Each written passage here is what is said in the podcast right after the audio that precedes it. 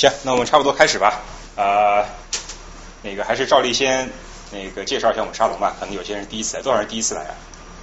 好好，欢迎你们，欢迎你们。呃，我我先介绍文化沙龙哈，我是赵志成，我是这个沙龙的组织者。然后这个沙龙是从一三年七月份开始办的，到现在今天是第九十四期，对，九十四期，对。然后希望就是希望能够建立这样一个呃跨学科交流的平台，让来自不同背景的朋友们能够聚在一起讨论一些有意思的话题吧，跟文化相关的话题。我们话题每期都不一样，如果大家感兴趣呢，可以到我们的网站 ny 沙龙 .com，沙龙是拼音 ny 沙龙 .com，然后我每次的活动。的讲义和录音都会会都会放在网网上，也可以给大家下载。所以大家如果感兴趣的话，可以到每期都有哈，基本上每期都有。有些特别敏感的话题，我们主讲人不让放，我们就没有了。但是一般都有。对，大家也可以在我们的网站上订阅呃邮件通知，就是把你邮箱输入之后，以后每次活动就可以收到通知。呃，欢迎大家以后经常来参加。当然，如果你们自己有感兴趣的话题。呃，如果身边有有意思的朋友，也欢迎向我推荐。我们所有的这个主讲人都是大家推荐或者自荐来的。呃，然后，对我们这是个沙龙嘛，就是不是特别严肃的讲座。如果大家在那个主讲人讲的过程中有什么问题的话，可以随时的打断啊讨论。我们最后也会留一定的时间呃给大家讨论的，到时候也会会会休息一下。对，然后呃废话不多说了，今天我们非常有幸的邀请到了我们田和博士，对吧？田和博士是这个洛克菲勒大学这个化学生物学博士，但是他的这个知识面极其广泛，因为他是本科是我们北京大学元培计划，呃元培学院，对对对，就是是我大学啊，对我们我我们嫡系嫡系师妹，对嫡系师妹，所以呃知识面非常之广，呃涉猎涉猎的题材非常之广，尤其对历历史非常感兴趣，对吧？是吧？啊历史感兴趣之一吧？对，然后田和今天给我们讲讲这个。呃，唐顿庄园的这个呃历史背景，然后那我们先怎么着？先放一段，先放一段。你看放到哪儿就停就完了。对，这是第一集，呃，第一季第一集的片头，我觉得还挺有代表性的，就是讲述了啊，大家看了就知道为什么有代表性。出场看一下那个。就刚才大家看的是唐顿庄园第一季的片头，然后这一季片头其实已经把把就是这个剧中的大部分人人物关系和这个。就是人物关系，就是几乎所有的重要人物都已经到现在基本都已经出场了。然后实际上，对刚才就是说，大家可以看到，就是一开始有一个时间，就是一九一二年四月。然后看过这个片子的人也大家也知道，就这个片子的开头是以泰坦尼克号的沉没和对这个家族带来的影响开始的。对，所以就是对我今天想讲的，其实就是说啊，这个戏的编剧，就是刚才的片头有打出这个戏的编剧叫做 Julian Fellows。他在谈接受采访时就说，他其实最想用这个片表现的是一战对英国社会带来的变化。所以其实我今天的这个呃讲座也是围绕这个主题来展开的。就说其实就因为剧透问题，而且我觉得大家肯定对这个剧情都有自己不同的这种就是喜好的地方都不同，所以我没有太去分析剧情啊。我主要是想介绍一下这个剧背后的一个时代背景。对，所以说。这个唐顿庄园的主题吧，实际上是一个就是说和我们现在的世界已经完全不同的，是一个已经存在的世界。所以我用的这个是 The World of Yesterday，这个是一个过去的世界，所以说它是一个怀旧的主题。刚才大家看到了，就是说很多东西，比如说还在用啊这种就是生火呀，而且就是用那种铃铛啊，不是用电话这种东西来找人，但其实都是一个就是它在片头它用这些细节来点出当时的时代背景。首先，第一个问题就是，大家看这个剧有没有想过唐顿庄园在哪里？真有这地儿？对，真的是有这个地儿的。对的，首先他像剧中提到，我他们是在约克郡，那约克郡是英格兰北部，大概在这个地方的一个地方。然后在看唐顿庄园戏中的时候，有时候会看到这两个地名是 Ripon，一个 Thirsk。就这个剧中，就是我们最常见的是一个庄园，就是这个 Duncan Abbey。然后中间他有时候会说旁边附近有个村子，那个村子也是一个家族的财产。然后那个村子中间有有一季我找我找不到那个截屏了，就是我忘了具体是哪季哪季哪个时候。本来想想想找一下截屏，后来没有找到。但它中间有路牌，然后上面这个路牌两个叉，一个是通向 Ripon，一个是 Thirsk。然后在 Google 地图上显示这个地方确实是有这么一个地方的。所以说，根据这个推理的话，一个唐顿庄园大概应该在这个中间的这么一个什么地方。我考据屁哦。对，而真正的唐顿庄园的原型就是这个拍摄的地点叫做 Highclere Castle，它实际上是英国南部的这么一个地方，就是在伦敦离伦敦要近得多的地方。所以说，实际上就是说它的故事的背景是在英英格兰的北部，而这个真正实际上就是这个呃，大本的拍摄地是在英格兰南部，所以说其实当时就有是有人就英国人他们在挑刺说，你的那个剧中的景色呀什么什么，其实都很不北部，就是说很不约克郡，实际上是看着怎么看都像怎么像南部。但这个也没有什么办法，因为因为这个编剧吧，朱利安·费罗斯跟这个 High Clear Castle 主人他们是朋友，然后而且是他自己就是说。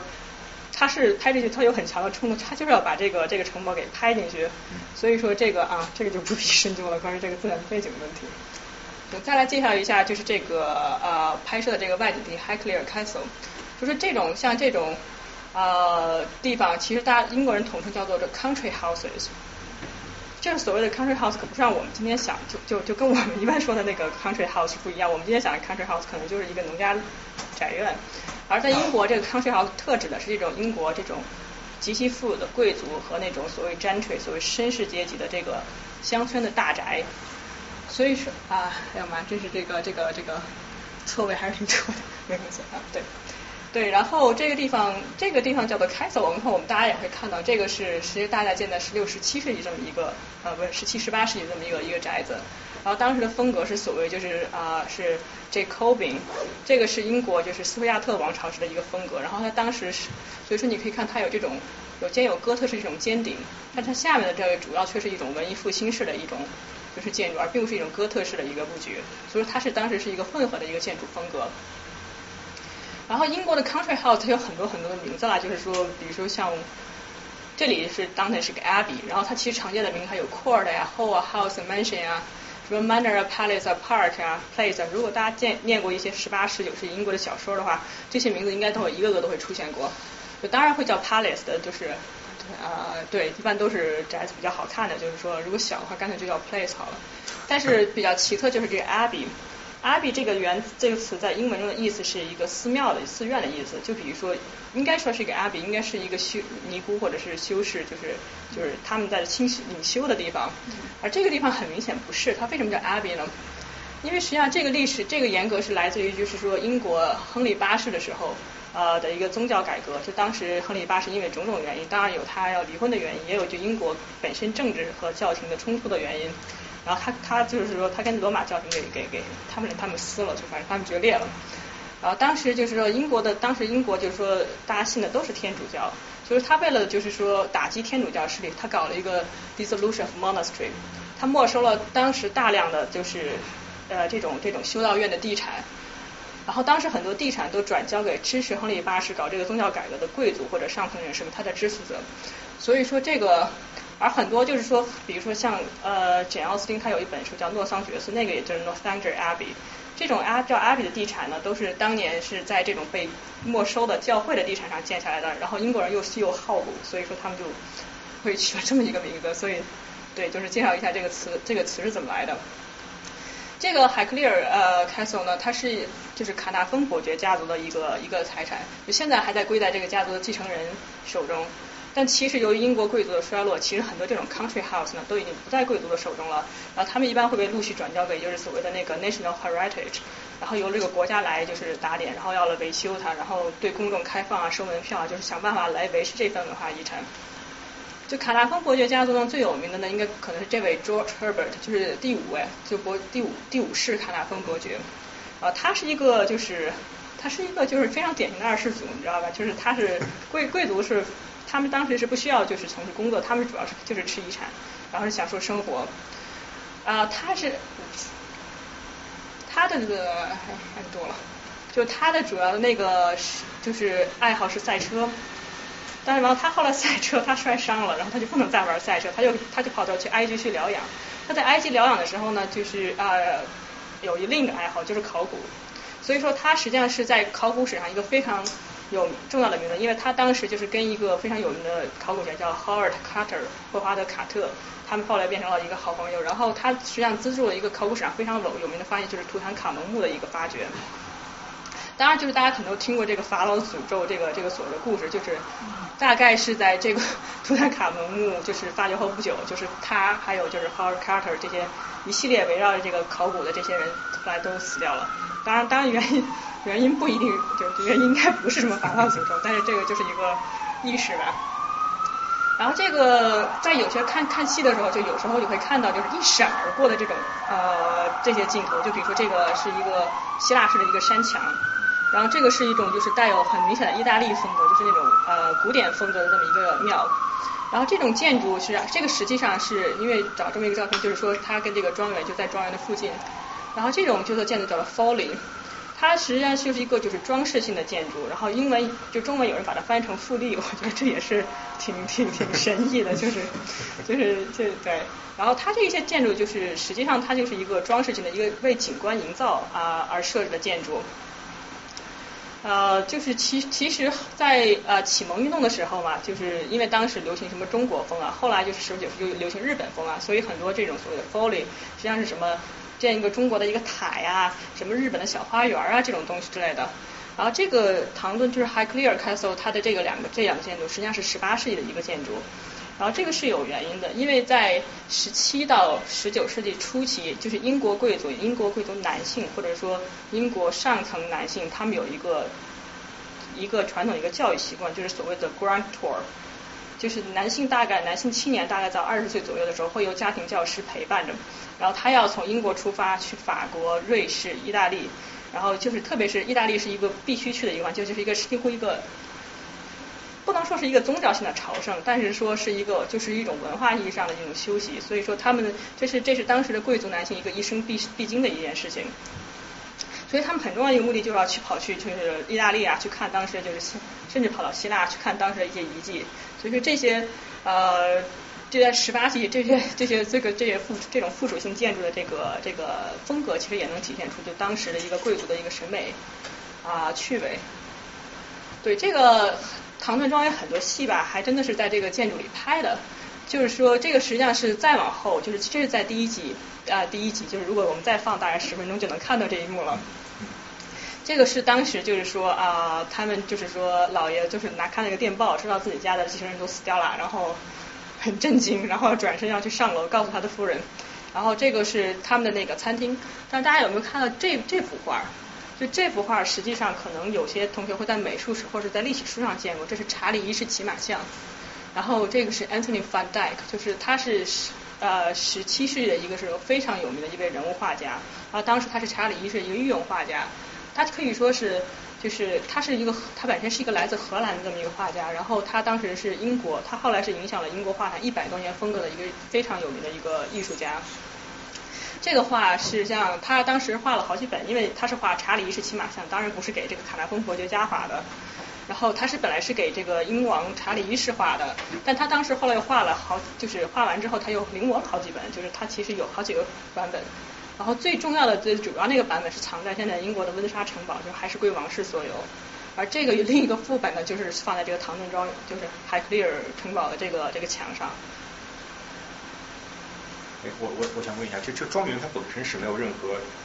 怎么说经济生产能力的？它是有，因为实际上庄园是它是有一个大宅，但它附近是有地产的，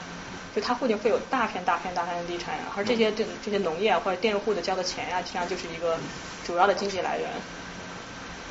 那他们现在把就是这些宅子交给政府之后，是包括那些地方吗？还是只是？那就不一定，我就可能是看人，就是为什么他要把宅子交给？因为这些宅子都是很老的宅子，它的维修啊、它的维护啊都是非常昂贵的。就别的不说，就像你这么大的宅子，你冬天取个暖，其实都要花很多很多钱。这是他们的家产的其中一小部分，那他们可以住别人。不一定是他们家产，有的人已经是穷到了就是跟普通人一样的地方了。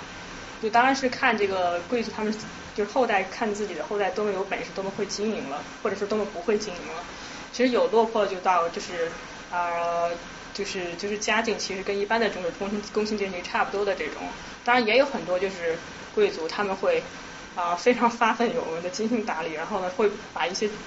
就是像就像就像这个海克利尔就是城堡在拍了长城庄园之后一炮走红，然后接着就是源源不断的有游客来，所以说这也是他们维修这个城堡很重要的一个经济来源。对，这这个是一个第一季的这个一个宣传画，然后这个是基本上是把所有第一季重要人物都一网一网打尽了，所以我就把它就贴在这儿来。所以说这个实际上是唐顿庄园表现的是一个等当时是一个等级社会，然后所谓有这个概念，所谓 upstairs 和 downstairs，就你看这个呃，就是这个剧中会听到他一再的说这两个概念。呃，upstairs 其实就是说这个住在这个庄园楼上的这些人，而楼上都是比较好的房子，然后是是给就是主人这住的。而所谓 downstairs 呢，是给仆人住的。而当时的房宅的设计呢，他都会注意说要把主仆之间这些这种生活需要隔开，所以说要让他们尽可能就是需要主人需要服务的地方，需要仆人尽可能快的去啊、就是到那儿，要不然的话就是可能你菜做好，你你你菜端位都凉了，这很这这当然是不行的。但是呢，一方呃，仆人好像也是住在，不是不都住在底层吧？好像就是住在楼上阁楼的，对，有阁楼。对也有阁楼，对，但是他们就是会叫贝贝斯 downstairs。来的时候就对对对对，他走了好长一段楼梯，那第一季。对，这个 downstairs 其实更主要还是一个就是个统称，就是一个对对，当然它不不严格的是是住在那个，就是说是是一定要住在地下室。啊，他们那会有这个楼有地下室是吧？这个地下室就具体这个这个 floor plan 我没有仔细的研究。对，但它厨房是地下室我知道没有窗户的，所以我但估计仆人住楼上呀，他他是走楼梯上去。可可是是他们没有窗户，很奇怪。像刚才第一那个小短片里他们吃饭的地方，那个就没有在就是室外啊，吃饭的地方。而且这个宅子它本身很大，就是说其实它不同的宅子设计会不一样，肯定会把就是生活区和那个就是那个就是就是不同人的生活区给，但它要但肯定一个一条原则是要把它们分开，所以说这个是。然后一般来说，就是 upstairs 这种有窗户的、这种环境比较好的，会是是给就是说这个宅的主人来住的。所以说当时可以说变成就是所谓被称为 upstairs 这些有哪些人呢？主要就是贵族，还有所谓中产阶级，但其实更主要是 upper middle class。因为普通的就是当时就是说贵族很明显就是说是有爵位的这些人，还有他们的家庭。然后 middle class 是这个就是当时的 middle class 跟我们现在的 middle class 概念是不太一样的。就是当时的 middle class 是一个绝对是跟他们的从事的职业和他的社会地位有关的，而我们今天因为首先是呃，就首先是因为这个社会吧，就是说，就是首先在在比如说在以美国一个为原美来来由以美国为例来讨论，就美国社会决定一个人社会地位最重要的因素是什么呢？是这个人的收入。而这个国家呢，就是说，就是中间阶层的人又非常数量非常大，所以我们今天会说谁谁谁是 middle class，我们看一下就是国家统计局啊，说你年收入，比如说家庭年收入达到五万美元，你就是 middle class 了，什么什么之类的。但当时 middle class 是一个相对于 working class 和贵族都呃和 aristocracy 中间这这个概念来说的，所以说他们既不是贵族，他他们也不是一个赤贫的，或者说不是一个劳工或者甚至赤贫的这一个阶层这么一个人。所以说 mid 就是所谓 upper middle class 有主要有哪些人呢？比如说很典型的职业，律师、医生、牧师，然后军官，如果是比较就上层的军官，还有比如说像什么大学教授啊这些人，还有就是商人。商人是我们今天比如说像 Bloomberg，他绝对是 upper class，没有人会觉得他是 middle class，但是当时商人是 middle class，不管你多么有钱。因为当时商人并不是一个所谓的高尚职业，就是就是就算是英国是所谓重商主义这么一个国家，但是其实就是大家最看重的还是这种有地产的，就首先要有爵位，然后还要有地产这么一个社一个一个这么这么一个社会身份。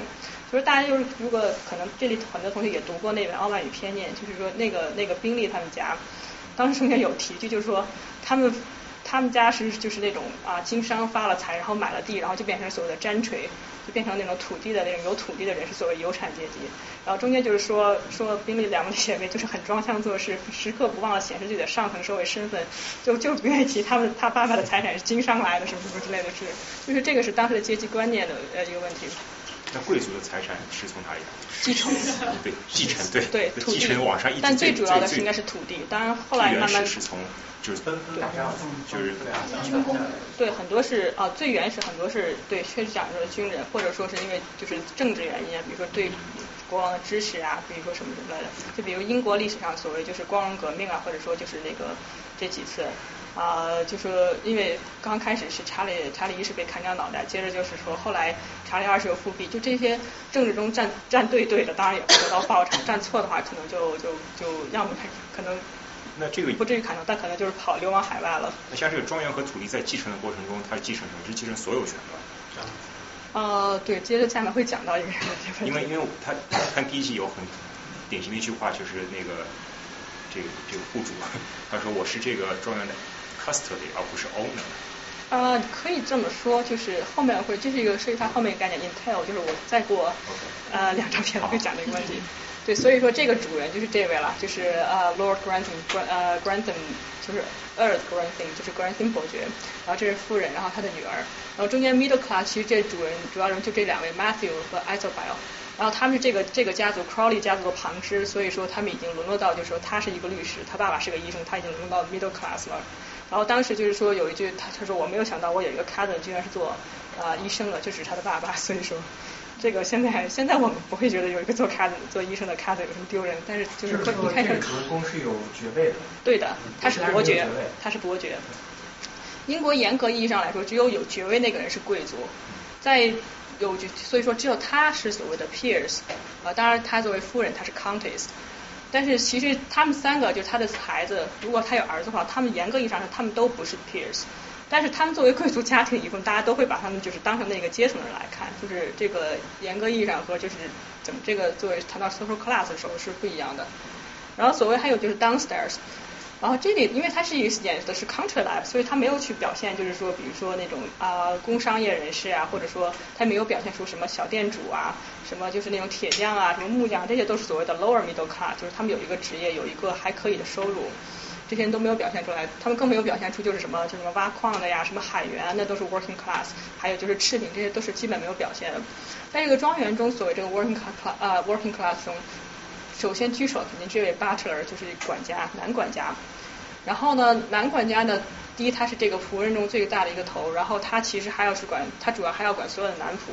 因为你因为还有这个就是这个性别的这种这种这种区分嘛，所以说还有一位 housekeeper，所以 housekeeper 一定是一位女性，然后她管的是女仆。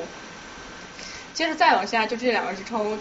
接着就还有所谓的就是 ladies maid 和 valet。就 valet 今天是我们今天这样 valet 一般是那种 hotel 跟人趴车的，对。但它传统意识是贴身男仆，就是说要负责照管主人的是衣装衣衣着呀，要帮他挑衣服呀，什么帮他打点，帮他旅行的时候帮他嗯搬箱子呀，打打行李呀，很多就是说甚至就是就是很多这种生活上的一些问题要需要他来协助。然后那相对应的就是说 valet 就是对所谓的 ladies maid。啊，就是这一位，就是 O'Brien 这里面一个恶，就是一个大 反角。对，然后还有所谓的 chef，啊，其实这里面没有出现就是 Branson，就是那个 chauffeur，就是那个司机。哦就这两就是啊对，然后这这个话，这个都是属于仆中比较高的高等级的。然后当然还有就是 footman，就是所谓的男仆。footman 就是说，如果大家在看十六、十七世纪，就是属于穿的那种很花哨的那种啊、衣服，然后有时候会跟着车跑，有时候会站在马车后后面那种，那种就是所谓 footman。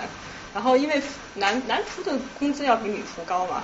所以说其实养得起很多的男仆，对一个家庭来说是一个啊、就是是一个很很撑面的一件事情，尤其是又是长得个个长得比较高，人长得比较精神这种男仆，所以说男仆会往往就是用来就是撑场面用。啊，这个剧中他为了简化这个线索了，就说其实他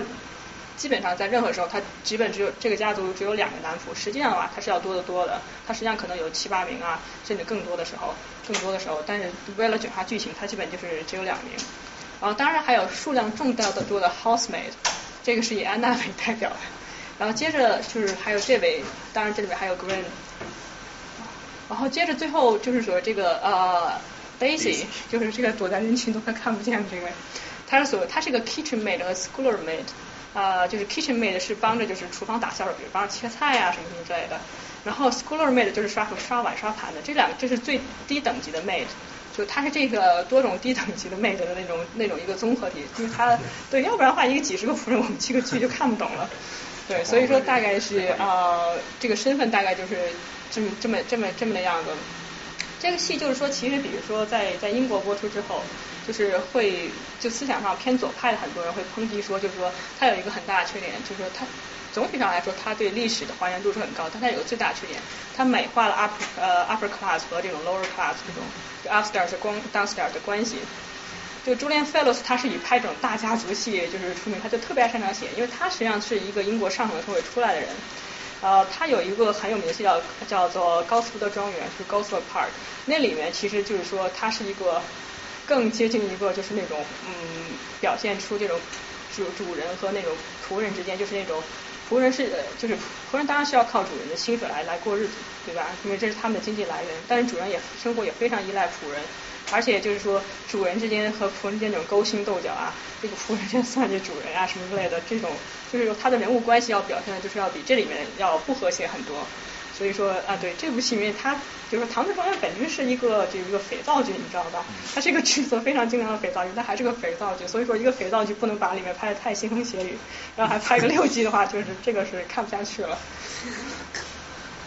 对，然后接着再谈一下，就是英国这个这个这个欧洲这个贵族制度。就我们今天就是说，就是小时候小时候看这种就是这种欧洲的小说的时候呢，他会知道就里面分大概分五级。就我们会用什么公公侯伯子男，就是来自我们我们国家就是周朝时这种分封制这些爵位来称呼相应的这些欧洲的贵族。实际上吧，这个是不是那么严格的一个对应的一件事情？为什么当时会选择用公侯伯子男来这些东西来发呢？因为欧洲就或者说英法两国主要的贵族爵位也是五级，而且大家首先从这个表可以看出，英国跟法国非常像。其原因很简单，因为英国就是从法国抄来的。对，这个实际上就是我们最常见的，就是我们脑中所谓这这五级贵族制度呢，实际上是从法国啊诞生的。这个这个片子不是会上传吗？你可以。对，会上传到网上。对，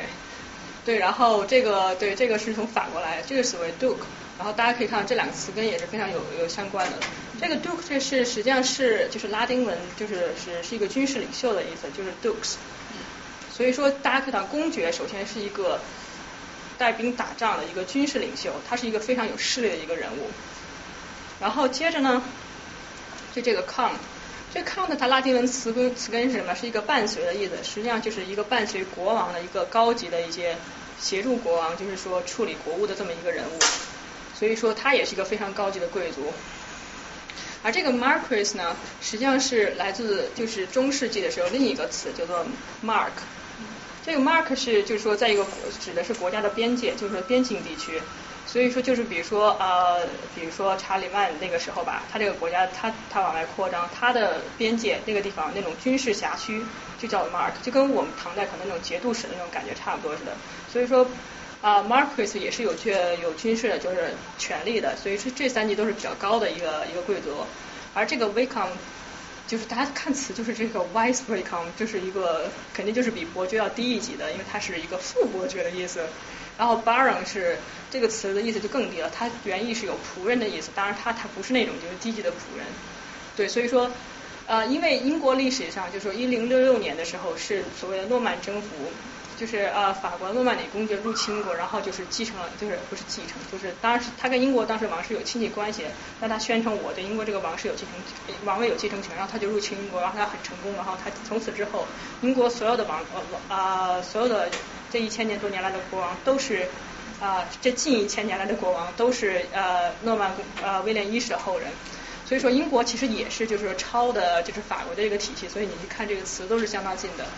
唯一一个不同就是这个伯爵，英国的伯爵是那个呃，就是这个这个词，然后这个它的女你的那个对应的那个伯爵夫人或者女伯爵是 countess，是因为这个这个词是一个 Anglo-Saxon 的一个一个词，就是来自于就是 Anglo-Saxon 它原有的这个对什么部落酋长对，其实呃，它是不是部落酋长我不知道，但反正肯定是一个就是 Anglo-Saxon 的这么一个这么一个统领的这么一个意思。然后，因为它当时英语中啊没有这个 countess 这个对应概念，所以把这个法语的一个词给抄过来了。然后对，然后英国的比较还有一个就是有时候看看小说或者说看电视会看一个概念叫从男爵，叫 baronet。这个翻译的很奇怪，你知道吧？就叫从男爵，就是一个给人一种不不伦不类的感觉。然后 baronet 和这些这上面五级的区区别是什么？就上五级都是所谓的 peers，英国贵族管他们自己叫 peers，意思是平等的人，但他们其实不平等的人，就是他他们自己之间是平等的人，是这个意思。所以说就是英国的贵族统名叫做 peerage，然后 baronet 是不是 peerage 一个呃中间的一个呃一员，但是 baronet 是可以世袭的。而这个再往下，第一我们最常见有时候会看点什么 sir 啊什么什么之类的。这个所谓就是所谓被被被什么什么什么，有些人被英国女王或者国王 knighted 啊什么什么之类的，就是再往下这一级，这个这一级是不是世袭的，然后只是自己的终身制，是自己就是一生的一个，就是只是这个人的这个这个这个这个 title。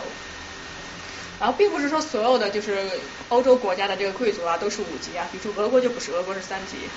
所以说大家看这个，比如说俄国的小说的时候，有时候会看到什么什么库拉金公爵啊，有时候会看到罗斯托夫伯爵，你从来没有看到侯爵和伯爵、子爵这两个这两个物种在俄国的小说中出现，因为它实际上俄国是没有啊、那两级贵族的，所以你只能看到这三级。啊，其实我觉得就是说，最能说明这五级贵族制不是严格成立，就是德国和奥地利这个就是这个里面，我当时很崩溃的，就是看了一个这个这个这个东西，就是说它其实啊。它的这个这个，因为神圣罗马帝国它实行非常长的一个封建制，然后它中间那个爵位系统要谱系要复杂的多。然后大家可以看，有些最高级的就是所谓这个这个 duke，然后对应的这个呃词叫 herzog，所以你看有些德国人他们姓是 herzog，其他他的意思是公爵，当然这个人不一定指他是贵人，他可能只是姓公爵。然后接着就是说还有一个概念叫做呃 graph。这个词当当然也有德国人信这个，就是说它大意义上对应的就是一般会翻译成伯爵，但其实它又很复杂，因为你看到 graph 是一系列爵位的这么一个词根，然后比如说这个这个这个这个 fast class，所谓就是 count paladin，一般会译成伯爵，而这个 markgraf 就是说会翻译成 margrave，然后一般会在中文中又翻译成侯爵，但其实这个是比这个低的。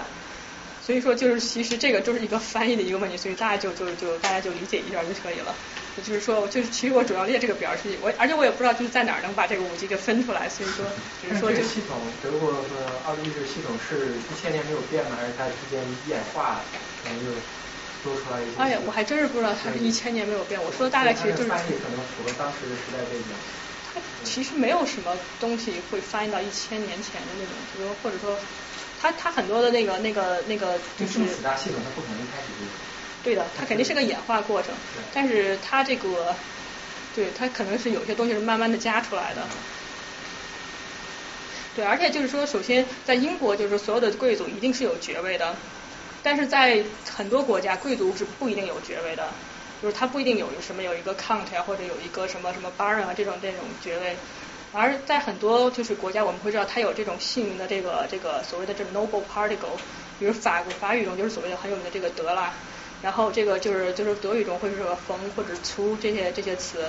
来就是说来判断这个人是一是不是一个贵族。对，而且英国跟就是这些欧陆系统很大一个不同的就是欧洲大陆系统，就是说他的所有的后人都是贵族，就是比如说一个一个贵族，他生了好几个儿子，这些儿子都是贵族，他不一定有爵位，但他都是贵族，就是这样。而英国的严格意义上来说，只有第一个儿子就可以继承这个爵位的人和他们的这个家人一代代才是贵族，所以说会出现我们刚才看就是说 Matthew 家的祖上也是一个伯也也祖上也是一个伯爵，然后传了几代之后就变成 middle class 了。对，然后接着呢就是。呃，他传这个爵位是就同等级往下传的是吧？在继承对的，对的。然后这个所谓，哎呀，这个这个啊，这个那那还还有问，那它这个新的爵位是怎么出现的？是封封的。那会会会就国王会就是经常的会哦，这个封的话，他不会经常，就是这个也算所谓国之重器，你不能就是那种像像撒钱一样撒下去。但是实际上，对它是确实会封的，就是其实最早的贵族他一般都是有领地的，后来会出现所谓的 titular 呃 nobility，就是说他有一个很好听的名字，但他没有封地。因为就封建时代过了之后，你不能已经不能把这地夸割一下就随随便便就给这人了。啊、对，然后而且就是说到了后面，就是英国历史上还有几次大封贵族是什么？就是说是国王跟要跟贵族斗争的时候，他因为贵族会组成所谓的那个 House of the Lords，他组成上议院，或者说其他，或者说因为一些政治目的，就是说比如说啊、如果如果下议院斗不过上议院的时候，他会想办法逼迫国王就分一分封一批就是支持下议院的贵族，然后把他们给掺进去，就是所谓掺沙子，所以也会有下议院是指没有爵位的对的，就是就是 House the Commons，就所谓选举产生的，然后 House the Lord 是一个世袭产生，就主要是世袭产生的。对对，所以说就是，哎，所以就是凡是有这种等级社会嘛，就是大家都会出来很多很多的东西来，就是标明这个身份，就是其实就是就是那任何一个有所谓这种就是讲讲究这种身份呀、讲究这种等级啊，这种这种这种这种社会，你都会出现很多很微妙的这种词语的那种这种区别来，就像就像所谓就是什么伟大的马克思主义者呀、什么伟大是军呃那个对马克思就什么军事家呀、什么什么伟大的领导人呀、就是就是就像就像我们国家分析这个领导人悼词的那个等级一样，他们也是会就是大家都会会发现各种方法来就是区分个人间的身份。所以这个表其实所谓的 honorific，就所谓的这个敬称之区别。所以看到大家可以看到，就是前真正的贵族，从 Duke 到 Baron，就是 Duke 永远是 Duke，因为 Duke 呃大家在大家从来不把一个 Duke 叫做 Lord，就 Lord 在中文中一般翻译成勋爵，因为 Duke 是所谓最高的一个等级的嘛。而且大家看到就是 Duke 永远是 Duke of 什么什么，因为 Duke 理论上后面对应的都是一个封地。然后从 Marquis 到 Baron 都是可以用用 Lord 什么什么来称的，所以说就作为一个伯爵，就是这个 Grantham，就是 Robert Crawley，大家一直在剧中会一直叫他 Lord Grantham，然后他的他的妻子，所以说啊是 Lady Grantham，就是 Grantham 是他的一个封号，他们家的姓是 Crawley，啊 Baronet 和 Knight 这两个级呢，他们一般都是 Sir，就是大家可以看，就是说这个是，所以说这个是这区别是这个是可以世袭，这个是不可以世袭的。就比如现在有时候大家看那个音乐剧会很有名一个就是那个安德鲁劳埃德韦伯，有时候会大家叫他韦爵爷，他的才他的爵位是什么？他是个 baronet，所以说他是可以洗，但他是个是个 sir 什么什么什么 sir Andrew Lloyd Webber，这个这个是这样的。对，当然就是贵作为贵族家人，他的这些啊孩子呢，当然也会去沾一些光了，所以说所以就是最高的两级呢，Duke Marquis 呢，就是他们的孩子都是可以成为直接成为 Lord 某某某某。啊，他们就是说他是勋爵，而下面的就他第一个儿子是吧？就就他只有一个儿子可以继承爵位。对，第一个儿子可以继承爵位，但是他的所有的儿子可以成为 Lord。但其实这里面这个关于这个 son 这个有没有就是我为了讲话就没有再写，就是说他如果是第一个儿子，他的继承人的话，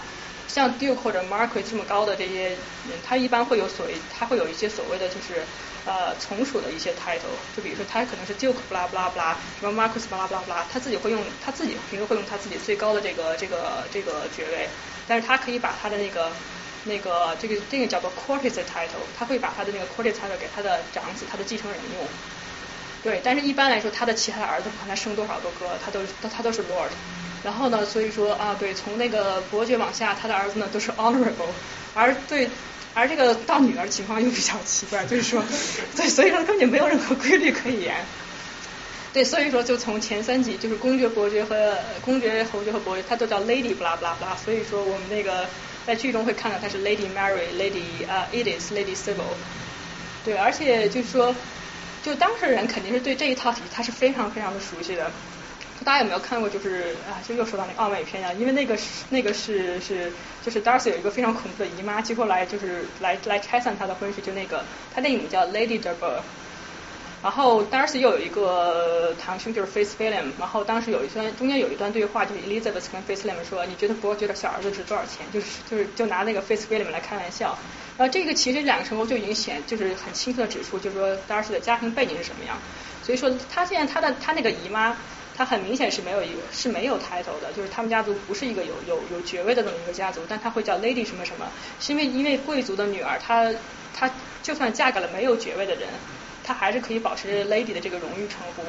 所以说说明他的姨妈和他 Darcy 的妈妈应该都是一个伯爵的女儿，然后 Face William 应该是他妈妈兄弟的。应该是或者说他妈妈的哥哥的，也可能弟弟啊，对 对，就反正肯定是他继继承了他妈妈家的那个他妈妈的爸爸的爵位的那个人的孩子，就是这个已经是就是说点出了这个这个他们之间的人物关系是什么。对，所以说像 Sybil，就是说她即使结婚之后，她虽然她嫁给的是一个是一个司机，但她还是 Lady Sybil Branson，就是说她的姓儿会改，那她这个 Lady 的这个 title 还是可以保持的。对，然后接着就讲这个长子继承制。这个长子系动词就是 primogeniture，实际上这个里面这个词跟它是 primo 加 geniture 啊，或者说 geniture，就 geniture 在英文中意思是一个出生出生的意思，而 primo 是一个 prime 是一个第一的意思。就这个词根它并没有长子的意思，就是如果是长子的话，应该是 male preference 啊 primogeniture，就说是偏向男性的。而现在就是严就是所谓的 absolute 呃 primogeniture。是绝对意义上的，就是第一个孩子的一个继承权。所以说，现在大部分就是欧洲的王室都已经是第一个出生的孩子，不管是男孩还是女孩，都是一个王位继承人。对，然后当然在在英国是最近改革了，虽然虽然虽然他们最后还是生了一个男孩，但是但是对，在英国改革之前，它是所谓的 male prefers cognatic primogeniture。然后这个是 cognatic 和这个词 agnatic 区别是什么呢？agnatic 是父系的意思，cognatic 是父母两系都可以算。所以说英国之前是这样，就比如说呃，好，现在有个国王，他生了两个孩子。呃，如果他这个孩子中有任何一个孩子是男孩，那么这个男孩哪怕他是最后一个生的，他也是继承人。但如果他没有呃男孩，那么就排到他的第一个女孩。如果他的第一个男孩孩儿子，比如说呃，就是说只生了两个女儿，这个王位还是归于他的第一个孩子的呃那女那那个那个第一个女儿，就是大概是这样的。所以这个是所谓的，就是英英国这件事情是没有 prefern cognatic primogeniture。而之前我们在剧中看到这种贵族的继承是跟王室是不一样的，他们是所谓严格的，就是所谓的那个 agnatic primogeniture 只认男系。所以说，如果说比如说第一个儿他生的一个贵族没有儿没有没有儿子，他就他的这一支就算是继承不了爵位，他就算是绝嗣了。对对，因为因为贵族可以绝嗣，国不可无君嘛，所以说对。然后如果说比如说他呃如果再生一个儿子呢，然后。啊，对，那个儿子又再生了两个女儿，怎么办？那他只能让给他的那个 cousin，或者再往前一代一代往前追溯，只沿男系继承。然后在这个，因为就有这个继承优生权位，所以就所谓的 heir apparent 和 heir presumptive。heir apparent 就是所谓就是当然的继承人，就是呃就是根据这个继承法，不管后面出什么事，只要他本人不死，他就能继承这个爵位的。而 heir presumptive 就是假定继承人，就说比如说。Lord Granson 在这个季中，他都五十多了，对吧？可能快六十了，对吧？但他，但他是，首先他他是不能把那个爵位传给他的儿子的，就是，所以他要传给，先是他的一个，他先给传给那个里面的那个 Patrick，后来又要传给 Matthew，但是 Patrick 和 Matthew 都是所谓的 heir presumptive，因为理论上只要 Lord Granson 再生一个儿子，那么他他们会立刻被就是从这个继承权中给踢掉。而所谓这个 entail 就是在个中文中一般会翻成所谓限定继承权什么？这个实际上是 entail 是说地产或者说财产的限定继承权。啊，对，你说大家应该如果是看过就是十八世纪小说，应该对 entail 这个概念是非常熟悉。哎，就是就是这个错位了。大家觉得这个是那个零五年 奥美与偏见中这个 Mr. Collins，就那个啊，对，因为这个这个打的有点那个就排版有点问题。就是这零五零五年那个 Keira Knightley 演的那版《奥美与偏见》，就是那个里面也是嘛，就是就是呃班内特家族有五个女儿，然后虽然他们家没有爵位，就没有什么爵位继承的问题，他们家有财产继承问题，他们家的那个主要地产是什么？是所谓 entail，所以说他只能传给他一个不知道从哪儿冒出来的 Mr. Collins。对，然后这个是他这是 是呃 Crawley 家族的这么一个就是家谱。对，所以大家可以看到，就是说这个是我们的这个主人公，就是 Robert Crawley，然后和他的三个女儿。然后呢，他呢这个妻子 Cora Crawley，就是那位美国来的这位 heiress，就是带了大批财产嫁到英国来的这位伯爵夫人。然后他的现存中，剧中还有他的妈妈啊，Violet 啊，Violet Crawley 是所谓的 Dowager Countess。然后他的爸爸是这个就是第六世伯爵，因为啊剧中因为有提过他的这个编号了。然后。很明显就是说，Robert Crawley 呢是他爸爸的独子，然后他没有孩子，所以说他不能就把爵位传给他的孩子，他怎么办？他要上诉上诉上诉他的爷爷，然后他的爷爷有这么一位 James Crawley，对，所以说他他们俩之间所谓的 first cousin，就 first cousin，你和你的 first cousin 之间呢是有共同的，就是到爷爷这个辈儿是是共同的，就或者说外公这一辈是共同的。然后呢，他的下一个继承人呢，因为 Patrick 是 James 的。呃，独子，所以说他的后两个继承本来应该是这样的，但是结果这两个人在泰坦尼克号那个灾难中一起死掉了，所以他怎么办呢？他们家只好再往上传传传传，啊，后来终于传到了在第三位就是第三世伯爵中，哇，就有这么着一位有位啊，Reginald Crawley，然后他中间有提过，就是他们是 third cousin。所以这个 third cousin 你可以说明就是这是 first cousin，second cousin，third cousin，说他们的共同祖先应该是传到第三世伯爵的，所以你可以画出这个世系表。然后 Matthew 就是他的那个这个剧中开始的时候，这个这个 Reginald Crawley 已经死掉了，所以说他的继承人变成 Matthew Crawley，所以 the third cousin once removed，因为他们应该是差一代，所以这个继承就大概就是这样的。然后就像《傲慢与偏见》中嘛，因为《傲慢与偏见》有说，就是呃，Mr. Collins 一一跑到他们家那个呃地产的浪波一来一来拜访 Collins 这们家，就说啊，不好意思，我继承你们家财产呀，所以说我要娶你的女儿啊。然后他们其中他们真的也就是这么编的，所以我觉得就是 Fellows，你你确定你没有抄袭就是那个奥呃就是个这个 这个当年奥斯汀的那些里那些那个剧情吗？对，这个剧情名也是嘛，先是就是他们打算把 Mary 嫁给 Patrick，后来又把 Mary 嫁给 Matthew。对，所以这个啊，对这个剧情倒是蛮相似的。那我我还是没没有明白那个问题，就是那这个 Robert 就现在的这个这个就获得拥有爵位这个人，他对这个财产到底是什么权利呢？他的财产如果是他自己挣来的，那么他是可以就是说有处分权的。但他最主要的财产就是他家那个大宅子和他那个地产。但那个这两个东西是限定继承的，而且就是他当时娶的时候，他是为了就是说解除他家的财政危机，娶了 Cora 这一位非常有钱的一个美国的这位这位呃 American heiress。但是呢，他的爸爸 Patrick 就是为了解决家族的这个财政危机呢，他想了用了一堆法律手段，把 Cora 的财产就没入到他们家的地产里。所以这个地产是限定继承的，而且这个地产是要完整的，不能出卖的，继承给传给他们的下一代的这个爵位的继承人。然后而且是那个什么，就是这个还有这个宅，还有这宅的家具，全部都是限定继承的。所以也就是他们家，他可以就是说他可以存一些钱，他可以给他的女儿很丰厚的嫁妆，但是他不能把这个最主要的财产继承给他们，传给传给自己的孩子。那如果是他自己通过自己经营挣得，那可能就要看法律手续的问题了。就有这种例子，就是说，比如贵族有私生子啊什么之类的，他不能把他的爵位和他的主要财产，就是地产传给他的私生子，但是呢，他们什么买了，他他生前买了很多很多的画啊，什么什么之类的艺术品花都可以按他的意思就是传给自己想要的孩子。想问一下，他怎么把他呃那个美国来的那个有钱派的财产转移成？啊，这个法律，这个 这个法律我就我就不知道了。但其实其中只只是说，就是说他是用了非常谨慎的法律手段，就是说到最后面他们因为这个 Patrick 死掉，因为他们本来已经打定 Mary 嫁给 Patrick 了，所以也算肥水不流外人田。后来当 Patrick 死掉的时候，他们家都就是 Cora 和这个老婆就分就非常非常努力要想办法要把这个 Mary Cora 的财产给拆出来。对对对，所以所以因为因为他们觉得 Cora 会觉得我很赔，我带着钱来，结果就就传给了一个你不知道这种八竿子打不着这么一个，他会觉得他觉得非常赔。因为如果说这个贵族，比如说这个 Robert 本身他自己没有，他自己比如生活很窘迫，他可以把他继承的，比如说房子或者是可以卖一部分，然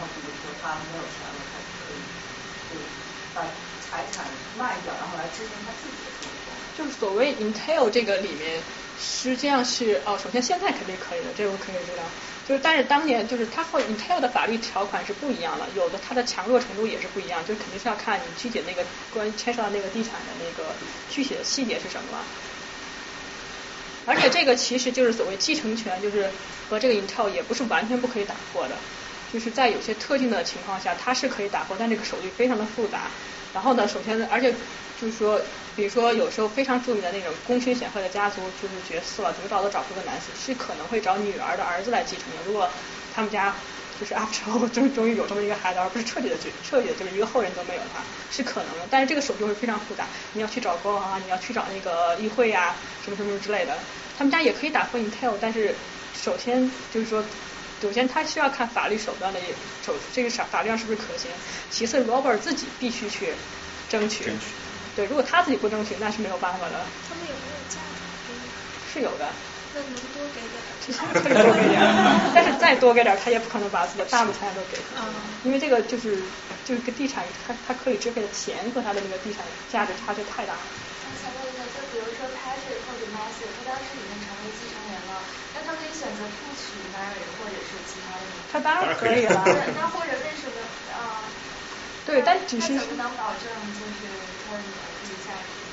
他不能保证啊，所以他们家要付背景信息啊，对啊，对，对，他是不可以的。就是说，而且是当时贵族，因为贵族是财产，在英国很长时间就是贵族有财头衔，他那个贵那个头爵位一定是传给长子。然后英国当时大部分人家就是哪怕不是贵普通人家，也会把大部分财产传给长子。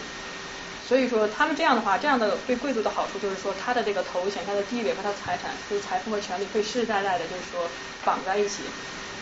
但是他这个就是如果是小儿子嘛，或者是女儿的话，就那就惨了，对吧？那就你就自谋生路吧。所以当时就是说，如果是小儿子的话，很基本就要赶快找出路嘛，就是从军吧，或者是从政吧，或者当牧师吧。这是当时上上的会男性可以允许的一个三种，就是所谓的体面的职业。他是不能经商的，因为这个是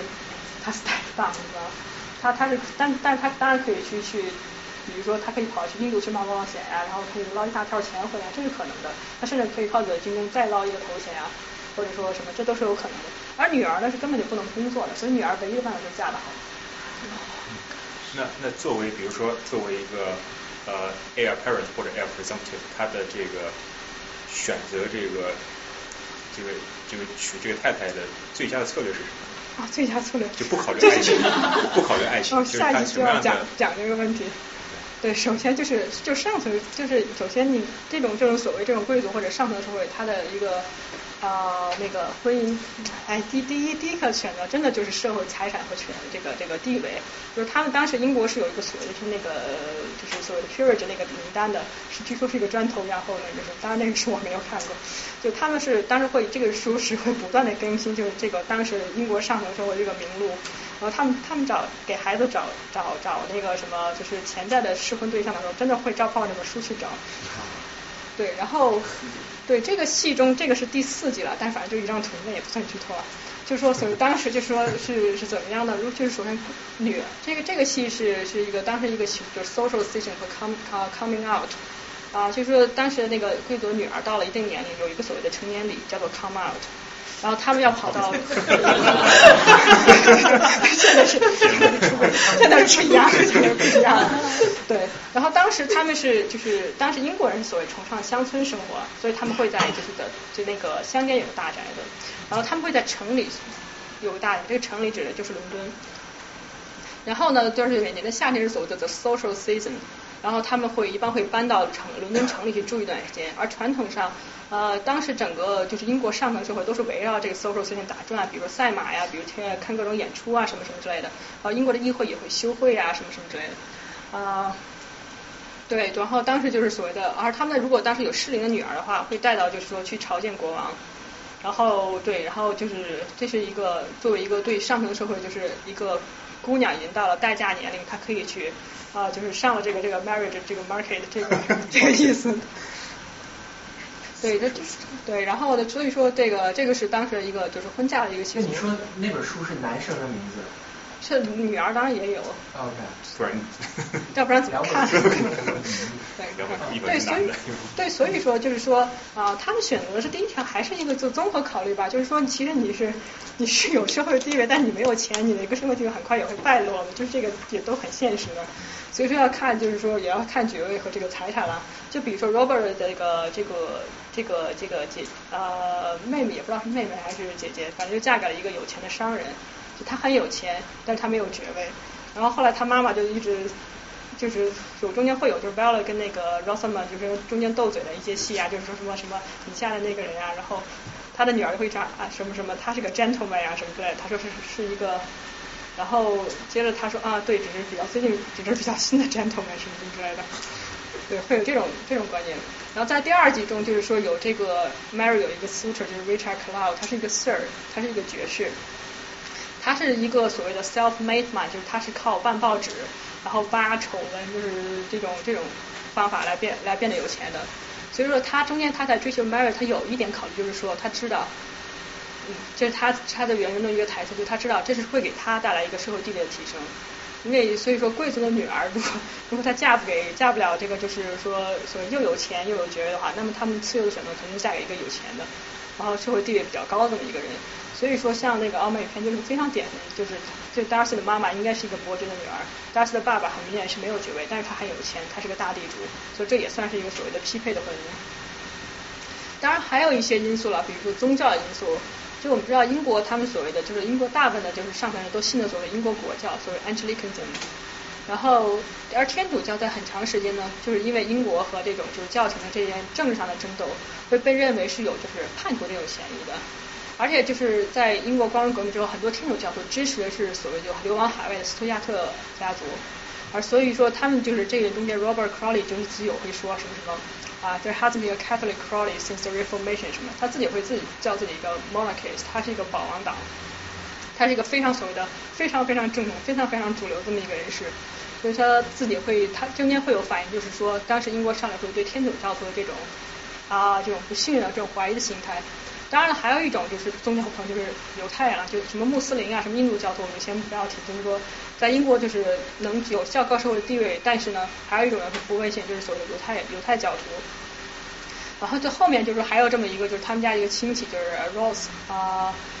他他当时是爱上了一个犹太的一个家族的一个一个继承人，都也也人家看也是青年才俊，什么钱也不少啊，对吧？然后然后他的妈妈却会极力反对这个这个婚姻，而且是用想办法想拆散他们，因为他觉得会让他的女儿变成一个 social outcast，会从他们这种所谓的这种啊归这个家族中会被会被赶出去，因为他这种因为这种犹太教也是一个不被信任的这么一个群体。其实这个朱莲菲尔自己虽然是英国就是比较好的家庭出身，但他自己是个天主教徒，然后而且他其实是有意在这个剧情安排中就是就是提到这些问题的，因为他说他小时候就他年轻的时候是可以啊、就跟那些信奉国家的那些呃家族，他们就说他可以去请你去打猎，可以请你去 party，但是呢就是拜托你不要娶他们家的女儿。对，就是最后有这么有一道关卡还是会在那儿。然后就而且他说犹太教他也是有意就是设计了这么一个，就是后面反映了就是犹太就是英国的富人阶层中犹就是的犹太人这个处境。为什么？因为他说他当年有一个女朋友就是一个犹太教徒，结果是女方的家长极力反对，因为他因为你知道大家知道就是犹太的那个那个那个家就犹太人这个身份是按母系来传呃来传递的，所以说他们非常不希望自己的就是女儿嫁就而且。对对，而且当然是这个剧中是是是是首剧中显示的这个犹太的是个是个男孩，他们可能就更不愿意去这样，就所以说犹太人也会有一个就是说担心自己的这种犹太身份被被被同化这种这种被稀释的这种这种考量。所以说就是说，其实这个剧中就反映这个天主教和犹太教这些议题，实际上是跟这个编剧本人的早年经历有关系的。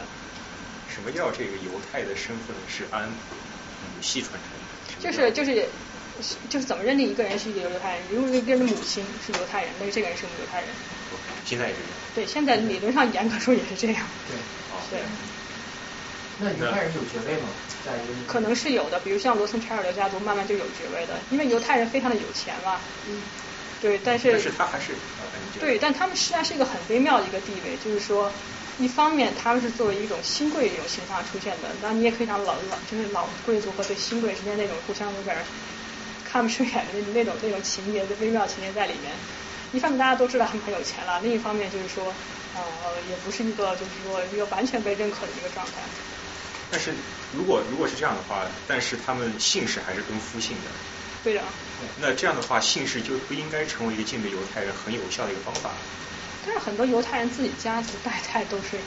真的会会有意的去找犹太人的女儿来结婚，就是说，啊，就会匹配起来。对。生活习惯相应吧。或者说，因为犹太人很长时间有有很强的危机感，其实就是犹太人跟外族通婚，可能是二战之后才就是，或者说这几十年才比较普遍的一个现象。啊，之前很多人也不愿意去跟他们结婚啊。对啊，对，这是大概犹太教的一个一个教旨是吧？就是这不光是一个教旨问题，因为首先就犹太人在欧洲大个主，他的所有的主流社会中都是 outcast。不，我的意思是这个身份的这个传由母系来传承的这个这个概念。据说是因为犹太人在就是就在他们早年不是犹太人就是很受很多离乱之苦嘛，然后对用母系传递的话，可以保证这个孩子确实是他们的孩子。对，因为因为实际上就是作为战俘，他是啊对，就就就如果是用父系传递，是可能会有强奸这个问题的。说白了就是很不好，就这么一个问题。所以说，据说是因为犹太人为了保持自己的民族身份，发明了这个母系传传递的这么一个方法。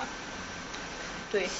当然了，就是作为贵族嘛，他日子也没有那么好过了。其实就是说，英国贵族的这个巅峰是在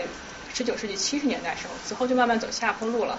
然后他走下坡路有几个原因了，有首先就是说，贵族虽然有这种就是按法律来给，就是说他有这个爵位有这个保证，但是他是他的权势是要靠钱来支撑的。他真的就是就是就是里子倒了，他面子慢慢也会倒的。然后从就是在十九世纪七十年代的时候呢，当时有一个很重要的就是所谓其实是当时就是就是第一次的一个全球性的一个经济危机，然后东中中间有一个有一个危这个危机中一部分就是一个农业危机啊，为什么呢？因为首啊、因为实际上贵族主要的这个这个财产是来自土地，而土地主要的那个财产来的主要的那个那个经济出呃产出是什么呢？是它的农业。到了一八四六年的时候呢，就是英国议会取消了谷物法。谷物法实际上是对进口的谷物课以很高的关税，那么实际上是保护本土的这个谷物生产者。那实际上你可以想，就是拥有最大地产的人是最呃，就是拥有这种农业用地的人，他是一个最大的受益者。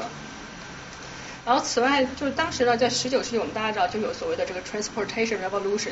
就是各种铁路啊、蒸汽船呀、运河呀这些啊这些这个交通技术是不断进步的。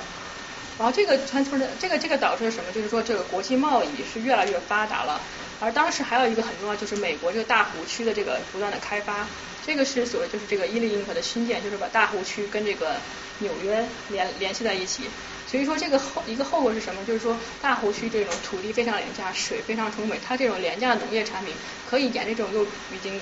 因为因为这种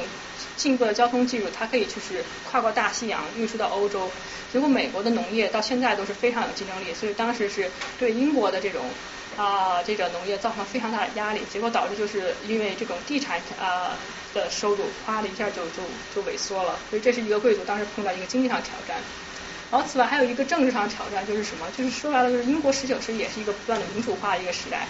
就是说，我们大家会说什么？一六啊十七世纪英国光光荣革命之后，佩尔瓜已经就是具有更多的民主成分啊什么什么的。但那个时候可能能有投票权的人不到国家这个百分之一，其实是一个小圈子的一个，就是是个是一个就是跟那个绝对的那种专制和那种小圈子民主这么一个区别。而且，而且英国十九世纪是一个嗯经过几次政治改革，它是不断的就扩大这个选举权的，就是其中一八三七年这一次啊，实际上就是所谓清除了许多腐败选区，就比如说那种只有几十个人的那种选区，而把这个就是而把这个选区更多的呃就是啊分就是就是给分配给就是新兴的工业城市啊，那些城市有很多人口啊，就是所所谓就是说选举制度更有代表性，然后。这种所传统那种腐败选区，一般都都比较老，历史都比较老，然后呢，往往是处在一些大贵族控制之下，然后这样的话导致当时的贵族是对政治有很大影响力，因为他可以控制一个贵族可能会能控制十几个选区，但是经过这次改革之后呢，啊，就是贵族政治影响力其实已经是一次次被削弱了。然后一八六七年的时候呢，他是又扩再次扩大选举权，然后一八八四年的时候就是就又一次就是这所谓三次主要改革呢，就是极大的就是说。呃，到这个八八四年的时候，英国就是实际上是一半以上的成年男性都已经有选举权了。女性还没有。女性还没有，对。然后这位就是一八三七年时候这次选举权改革，就是所谓这个带头的这位 Charles Grey Second 呃 Earl Grey，就是对，就是这位博士茶。对了，对这个茶就是以他的名字命名的，因为他特别喜欢就是把这个茶这种这种红茶跟那个佛手柑一起熏，然后呢。然后这个茶是他命名的，就他，但他也是一个英国历史上一个政治改革的领袖，是个非常有名的人物。然后在这个剧中，这个剧开始已经是一九一二年了。然后之前最重要，英国国内政治生活最大的是什么呢？是所谓 People's Budget。然后是一九零九年，所谓这个呃 David Lord George，他是一个威尔士的工人家庭出身，就是可以大家想到，就是当时他作为一个工人出身，已经可以做到财政财政大臣，已经可以进入内阁这个地位，就可以想到这个政治已经发生了多么大的变化。他当时就是推出了 People's Budget，主要内容是什么？要向贵族征土地税，然后结果呢被那个上院给否了。因为上院是贵族的主管，他们征土地这还了得？这不是要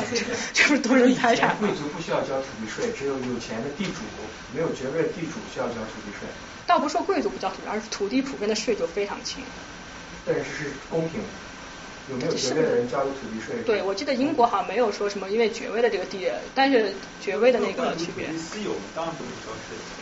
土地私有的，但那个土地私有不代表不用课税，就像房产私有不代表你不一定不要交房产税，就是对，但他是是就是说当时这个一九零九年，他是说土地私有只说你不用去把他的财产权他的这个变革，他的改革是什么内容？他难道想向贵族多收税吗？对，贵族多收税，然后把这个钱用来就是说改善公平的水准。啊，什么叫公平呢？就是大家都交一样的地税。在改革之前，大家都知道这样。啊，首先大部分人是无地的，然后这个改革的主要内容就是从从就是从那个就是地产中的那个呃，通过对有持有大量大地产人征税呢，然后来增加这个国民的福利。就是他很多会有很多所谓积贫的项目，就像现在这种就是对富人课税，然后来把钱就转移给穷人一样。呃，他当初这个财政大臣任命的机制是什么？就是在他能够提出这样的方案，他背后又是谁？就是他一定有个机制可以反对。对他自己首先他自己本身就是一个劳工运动的一个代表了，然后他所谓当时加入所谓自由党，然后当时就是英国所谓的那个自由党内部，他实际上是有一定的就是说，所以比如这位这位啊 Charles Grey 和他们都是所谓的那个辉格党的人，就他们是没有像 Tory 党那么保守，他们是在愿意在一定程度上就促进民主化，愿意去根据不断啊就是这种这种新兴的这种中产阶级和劳工阶级的压力去妥协的。啊，他自己本身就是劳工阶层，所以说他更是一种就是一种就是下层人士参政的那个身份，是来自他他在当时是非常有号召力的。但是，一九零九年的时候，他的这个 People's Party 被否了，然后这个当时是轩然大波，因为你知道当时的全体权已经是到一半的男性以上都有，所以这不英国不可能一半以上男性都是富人，应该已经有很多是普通人了。所以，所以说在这个压力下，就是自由党知道，就是说如果他们不把这个这个议案给推过去的话。他们他们的政治要怎么，就是他们会会受到这个，他们会失去他们很多的支持者，所以怎么办呢？到了一九一一年的时候，他们搞了一次就是一个英国的这个呃改革，就是说当时呃自由党领袖阿斯奎斯就是跟英王说，让要求他去新封很多很多就是支持这个 People's Party 或者支持这种改革的这个贵族，然后把他们塞进上议院，然后要求上议院通过一个议案，让上议院失去他们的对财政案的否决权。就是这是一九一一年的事，所以说这个是在英国历史上很关键的一件事，就是上议院之前它是可以否决财政案的，大家也知道财政案在一个国家政治生活中是什么样的，但此后就是上议院，其实在这个时候已经是失去了很多的权利了。所以说在这个剧中，其实他们是有提到这个这个 Lord George 的，然后就比如说就是第三季的时候，就是唐顿这个家这个 Crawley 家族又面临一次财财政危机，他说他们就面临又要失去这个这个 d o n 的这个这个风险时候。然后后来就是 David County 就老伯爵夫人都说了一句话，Even Lord George cannot want that，就说他这个说他在他们眼中，就 Lord George 已经是他们他们这个阶层这个 our people 就他们那个家阶层的人的敌人了。但是他说哦，就算是这个人也不能那么邪恶吧。然后就是对下面的这个话没了，但是其实下面 Mary 说，I'm not sure that's a good example，就说 Mary 说他可能真的有那么差劲。所以这个这种，它是 Lord George 是被提过好几次的，实际上是反映出当时就是贵族面对的来自这种下层的这种压力。还有呃，这就在刚才这一页上有那个一八七零年呃英国的农业危机，对，是是什么？是因为什么？哦，主要其实是一个很大原因是来自美国农业产品竞争。啊。对，然后当然翻过了，不好意思。对啊，所以说贵族为了解释，为了为了那个什么呃，就是应对自己的那个财政压力怎么办呢？很简单，他是他们大部分人是不能工作的，就他们最最有钱的其实是已经是就是如果解决他们的那个方法就是，要么你去投资，要么你干脆去经商，但是贵族是不能经商的，因为这样很掉价。最简单的办法就是娶个有钱人或者嫁个有钱人嘛。对，所以说很多很多是这个这个剧中就是 Robert 是通过娶 Cora 来解决他的财政危机的。而这个是现实中是，现实中就是一个是个其实是个非常非常当时有当时时代特色的这么一个一个事情。就比如说这个最有名的可能就是马尔巴洛家族，这个丘吉尔家族这种这种联姻了。其实这个是 Winston 丘吉尔是吧？就是这位后来赫赫有名的英国二战时候的这个英国首相，这他年轻时的照片，这差的非常之大。对的对的，他年轻的时候还是不错的。对，这是他的爸爸，就是 Lord 啊 Randolph 丘吉尔。他的祖父是一个所谓的马尔巴罗公爵，是一个公爵，所以他的爸爸是 Lord。那个烟的牌子吗？啊？川宝路。啊，我不抽烟，不知道，不好意思，我不知道。对，这个这个拼写是这样，但是我不知道这个万宝路和这个之间，这个这个封号之间到底有没有明确的联系。对，然后这个他的爸爸当时他是次子，所以说他是没有爵位，他也继承不了大家大的财产，怎么办呢？他娶了一个美国的铁路大王的女儿，Jenny Jerome，这是这就是丘吉尔的妈妈。然后所以说他当时是解决了这么一个，就是说当时他们家族已经用过这一个问题了。后来这是啊，对这个哦，这个 Jerome 我忘了，我记得他也是经营铁路，但他可能也是经营烟草。对对，反正就是他，就是丘吉尔自己的妈妈也是一个来自美国这么一个所谓的 heiress，一个女继承人。然后这个是丘吉尔的那个堂哥或者堂弟，反正就是肯定是丘吉尔的爸爸的哥哥的儿子，就是具体比丘吉尔大还是些还是就是比 Winston 呃丘吉尔大还是小我不记得了。他所谓的继承第九是马尔巴勒公爵，就当时他们家族已经都快破产了，所以他的办法怎么办呢？就是他不好说，就他还有所谓那种身份，他有那种所谓那种光环在上面，他就跑到纽约娶了这位 Vanderbilt 家族，这个 Cancelo Vanderbilt。对，然后其实当时这个小姐是不愿意嫁给他们的，是她妈妈，是因为自己是她的妈妈，就是虚荣心爆棚，非要逼着女儿去当这个公爵夫人。因为大家这名字听着都好听啊，你知道，当时美国人是还处在就是刚有钱但还是很自卑那种那种心态。对，所以说当时是从就是美国嫁到英国是有几百个的，这个绝对不是一个个例。就是当时就是后来剧中就是那个有一位公爵就是 c o r b a r o 当时也说他也是财政危机嘛，他就说。I must marry my heiress, even that that means I need to go to New York to find one。对，这个是一个很典型的，所以说这个婚姻是非常的不幸的。在他就是这个 Vanderbilt 小姐在给他们生了两个儿子之后，就离家出走了。对，然后这是当时大仇，你知道吗？她老公就甩了，甩了她，就是抛夫弃子就离家出走了。然后后来这两个人闹离婚，后来又各自结婚什么什么之类的，就是当时是一个闹得沸沸扬的一件事情。所以说这是当时一个太。新闻报纸的这么一个一个一个标题，就是说这个就是一个虚荣心作祟。这个这这个这两个人的这个婚姻，就是当时是所谓就是那种为了社会地位、为了金钱而结婚，就是婚姻不幸的这么一个电影例子。那感觉可能就跟我们今天看那个那个就是什么 Paris Hilton 那种大丑那种丑闻那种心态差不多。对，然后但是 Vanderbilt 的他的钱救了他们家这个 Blenheim Palace。就是这是马尔巴罗家所呃的祖宅，今天也是一个非常旅非常受欢迎的一个英国旅游胜地。因为今天很多人会叫它丘吉尔庄园嘛，因为大家主要知道是他这个人。但实际上呃，Winston Churchill 的祖上第一是马尔巴勒公爵，是一个就是在是一个在十八世纪英国最有名的军事领袖。他实际上是在就是在七呃七年战争中，他实际上是帮助英国。是是那个西班牙。呃，西班牙哦，对对，错了错了，西班牙文，不好意思。他对他是在在大概是当时是对的是路易十五那个时代，对，然后他实际上是英国非常有名的一个军事领袖，所以说当时是国王给他出钱建了这个 Blenheim Palace，然后家里一代代传下来，已经快濒临破产了，然后后来就靠了这位铁路大龙钱把他们家的这个房子修好了，所以今天这个旅游客还可以一代一代的去看这个这个这个这个宅子。是温斯顿丘吉尔跟那个。外面就有这个那个女儿有关系吗？有血？嗯，没有血缘关系，他们是亲戚关系，至少一度是亲戚关系。就在他们离婚之前，因为这是他堂兄的或者堂弟的这个这个这个妻子嘛。对他给他生了两个儿子之后，他是当时很有就是你可以看他多么恨自己的婚姻，他管他自己的大儿叫 Air，管自己小儿叫 Backup。对，就其实就可以看到这个人是被强迫婚姻之后对自己的生活多么失望，就是。对，然后后来就是公，就是那个任务完成之后，啪，然后跟老公分手，离家出走，这是当时一个大丑闻。但是其实其实我记得剧中第四季就 Mary 在谈自己再婚的决定，说我一定要幸福，我不能离婚，我不能像马尔巴罗跟你家一样，应该指的就是这个事情，就是在吐槽这个当时的这个已经没有的一个离婚案。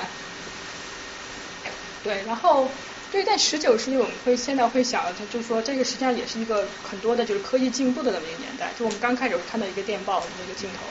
然后后来我们还会，其实这个剧中也会表现，就是说有提到，就是他们这个宅子刚用上电，然后说仆人还在就是要费了很大功夫来适应这些各种新发现。然后如果你再看剧中提到的那个，就是比如说新的发现，还有什么留声机呀，还有什么就是对电话呀，还有就是说比如像那个就是广播呀。甚至还有冰箱啊，这一些一代一个个新事物会被一个个就是引引进到这个古老大宅中。但这个戏我觉得就是说他拍的非常仔细的一点就是说他的这些表现，他的很多就是一个时代的讨论是做的很细很精细的。这个是第一季中第二集，就是说呃刚到那个 Downton 的那个 Isabel Crawley，跟这个医生建立说，他们有一个有一个病人他是胸部积水，然后说然后心脏衰竭怎么办？他说要打这个肾上腺素这个 adrenaline。来就说，来救这个病人。对，实际上这个剧中是应该是一九一二年或者一九一三年的时候，而这个 adrenaline 当时什么时候才被人提纯？就第一次来拿下来是一九零一年的时候。然后大家，而且是在是在美国纽约，是这个日本人高峰让吉提纯的。然后当时这个，而这个其实它可能真是只有十年的一个差距。如果想一套当时那种传播技术的那种局限的话，实际上说这个确实是很新潮的一个一个疗法。对，然后对，还有就是比如说这个是在后面，就是 Lord Morton，他也是一个他业余爱好，他是个贵族，他是个男爵，但是他很喜欢啊、就是说他他的早年就想当个医生，后来被他爸爸就否掉了，但是他自己出于一种自己个人兴趣呢，他还是很喜欢读那种医学杂志，所以他会说什么什么，他谈到那种大脖子病那个 g o r t e r 的时候，他说 the treatment's just ended，然后只要用一点点呀，就可以把这个大脖子病给治好了。但是你知道这个其实也不是说我我们今天从小都知道，就是说碘盐为什么是防是防甲状腺肿，但这个事情第一次被严格证明是这个一九一七年的时候。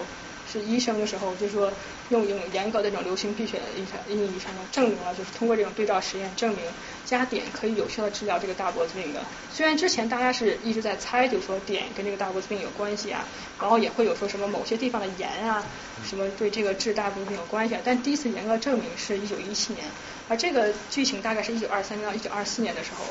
所以说，我觉得他这个戏吧，就是说，他虽然本质是个肥皂剧，他这个很多剧情都挺呃、就是让人无语。就这个人弱瘫了一下又好了，然后那什么，对情敌到关键时刻就可以挂掉什么之类的，就都都很让人无语。但是但是拍的这个这个这个，就是他在做这些啊、中间的那种就是呃细节的考证的功夫还是很很仔细的。对，然后。在从就是在欧洲是在十九世纪末期或者到这个一战前这个时期呢，也是一个艺术极大进步的时期。然后这个时候，当时在法国的一个时呃，就是称呼就叫什么叫做美丽年代，就是啊啊对，就是所谓这个这个词是法语词啊，对，就我就不念了，可能肯定念念不好。对，但是呃，但是就是当时剧中就是就是在第一季我忘了哪集的时候，就是 Carson，但是 Carson 就是说就是跟一个 Mr 啊、Mrs Hughes 谈这个所以所以所以什么时代什么是 modern 什么是 not modern 的时候，他就会说 Does Mr Sargent does、not paint modern pictures？然后这个是 Mr Sargent 是谁呢？是 John Singer Sargent，是这位画家。然后他是呃是一位旅游美国人，就是他是一个美国人，他是波士顿人，但是他一生大部分时间是花在欧洲的。然后对这个戏是一开始说是所以他这个台词的这个台词对应年代是一九一二年，但 Mr. Sargent 对应他最红的时候呢是是是十九世纪八十年代九十年代。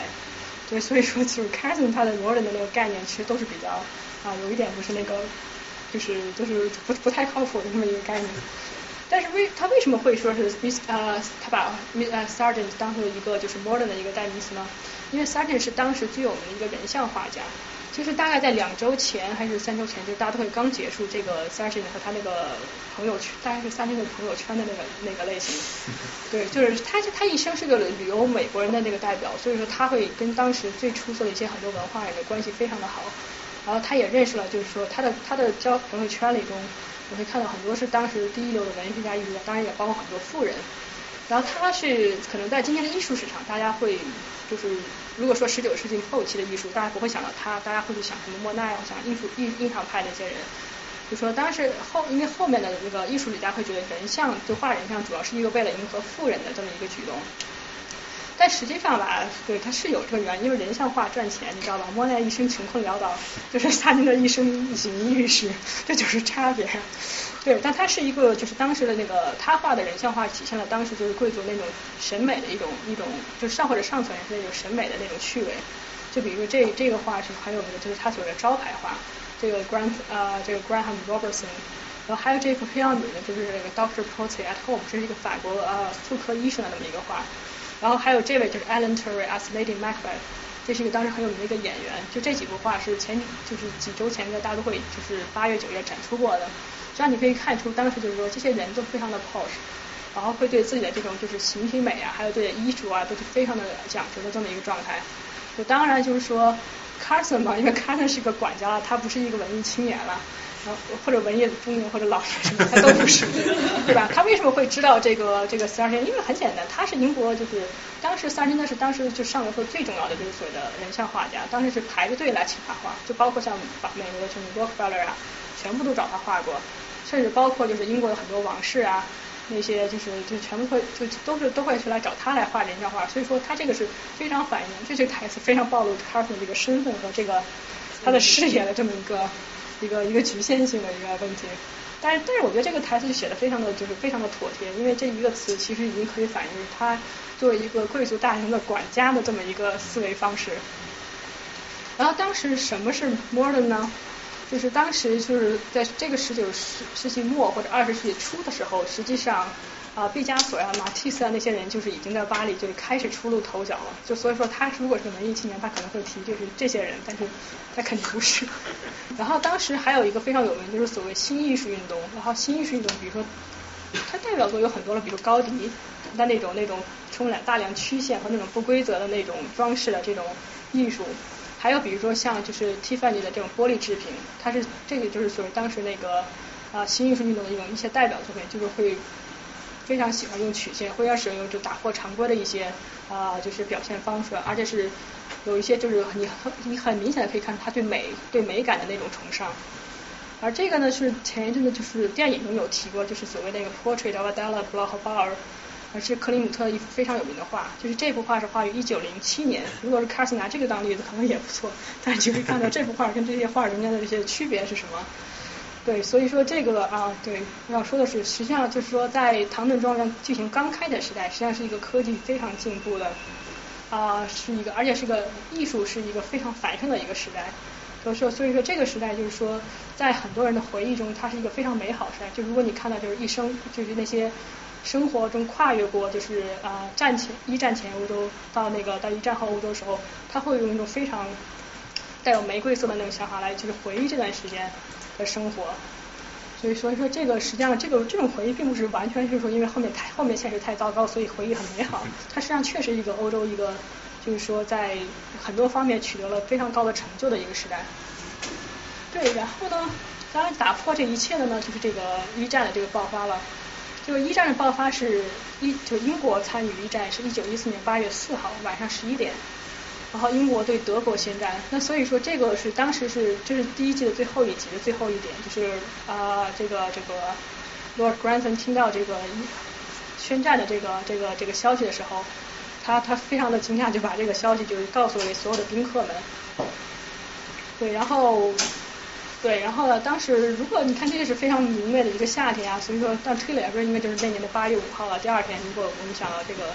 这个比较合理的推论的话，这个时间就是说这是第一第一季的一个终结的时间。呃，当时就是英国的外相呃 Edward Grey，就是英国的这个外交部，应该说算是外相吧，可以这么说。就是虽然虽然那个名字叫 Foreign Secretary，当时有提过一个这么一句话，就说。欧洲的灯火今天就是已经都灭掉了，而且我们有生之年就说，而且我怀疑我们有生之年再也不会看到它这看到它们亮起来。他来其，他实际上是带着一种非常复杂，他知道一种就是一种我要跳到黑暗中那种心态，我们国家要要到进坑了这种心态来描述这件事情的。对，所以说去年是一战百年，是二零一四年，就当时八月四号，因为当时那个我刚好是在伦敦玩，然后那个英国搞了一个纪念仪式，就是说在晚上。一战百年也是在晚上十一点搞了个熄灯仪式，知道吧？他那那天就是英国很多地方那个灯歘就没了。然后我当时就是我我我借宿一个朋友家，我朋友他有一个习惯，就晚上去跑步，然后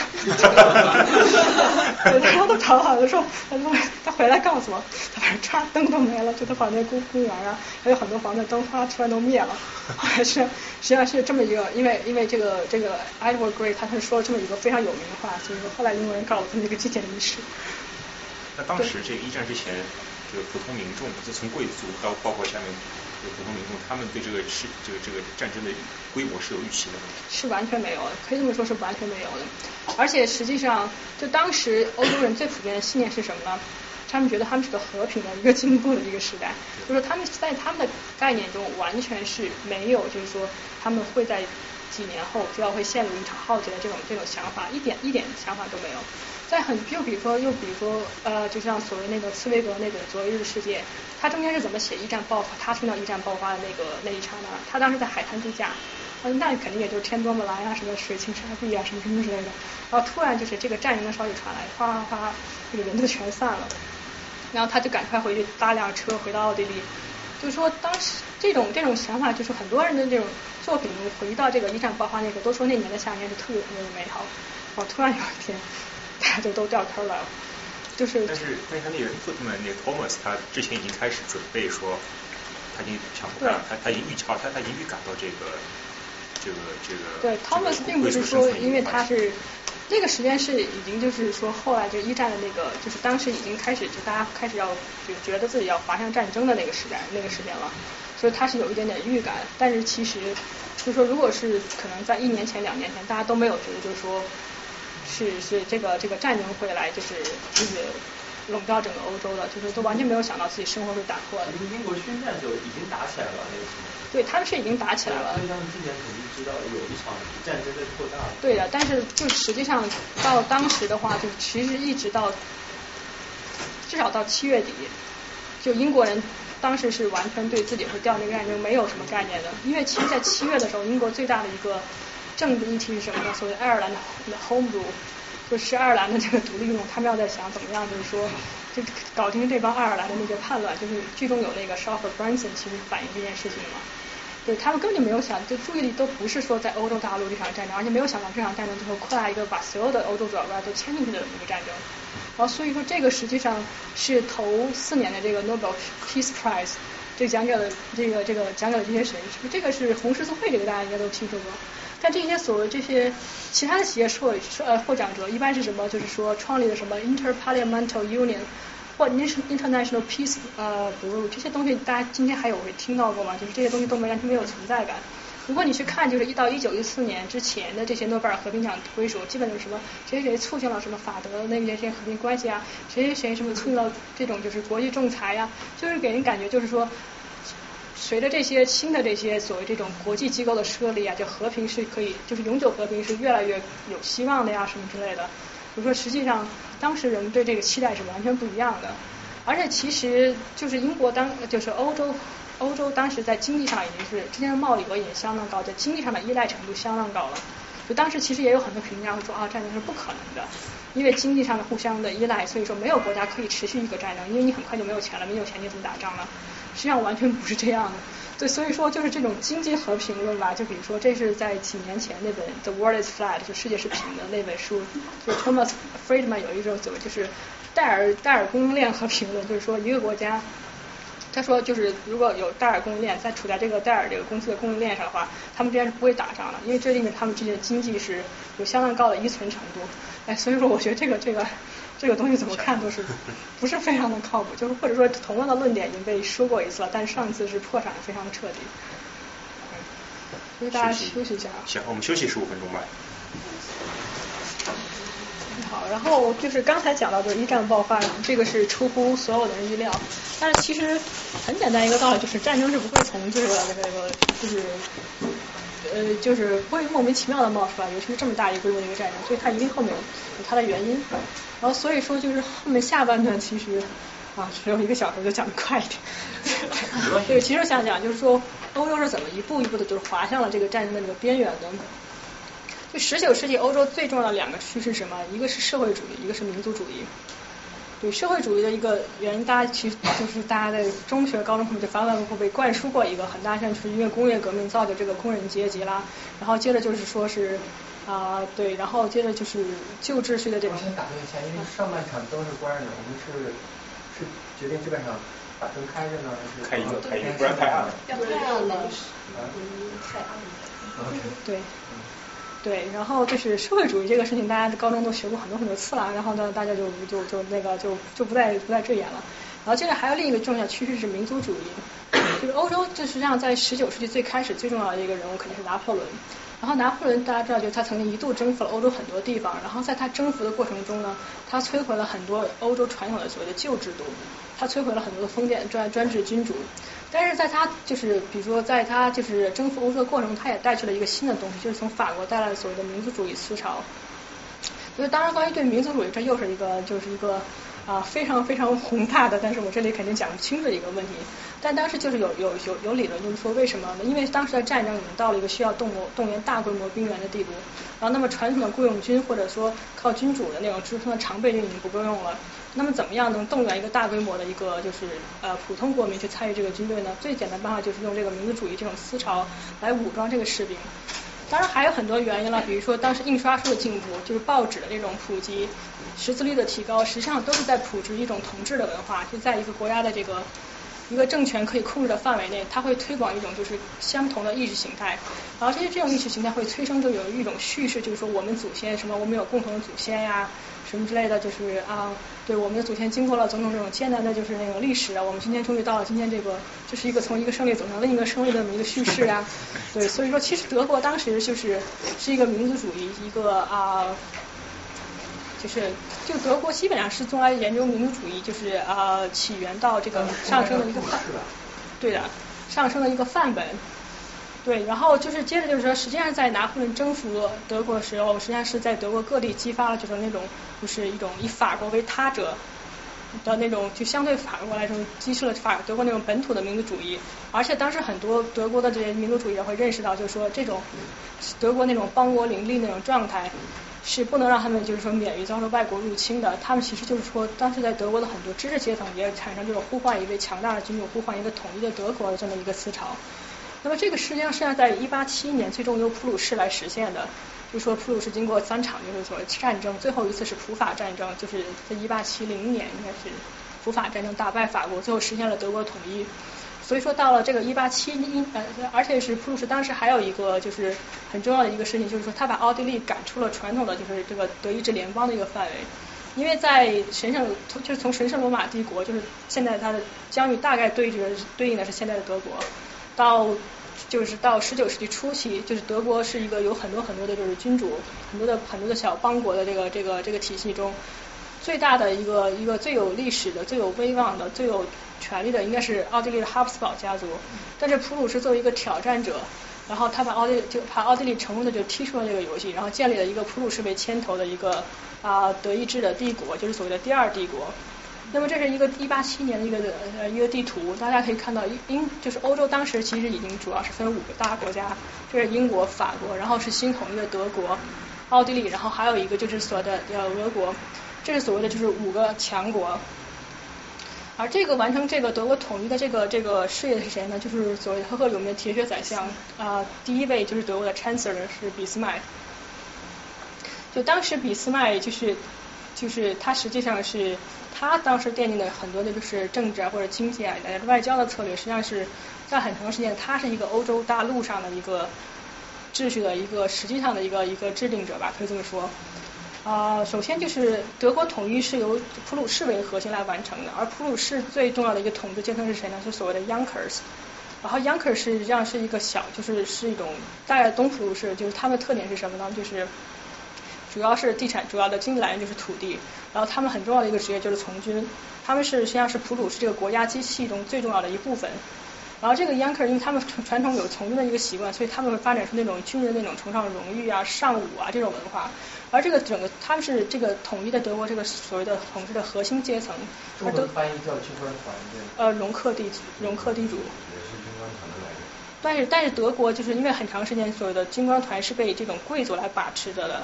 而尤其就是德国的军官团的核心是普鲁士人，而普鲁士的贵族核心是所谓的 Junker，所以说就说很多的德国的德国的那个就是政治来国家的大政方针都是由这个阶层来把持，他们是对这个国家是一个一小撮人，但是他们是有最强的影响力。所以，首先这个国家第一点就是，它是一个，就用马克思的话，它是一个建立了普鲁士的那个那个就是军官那种这种这种这个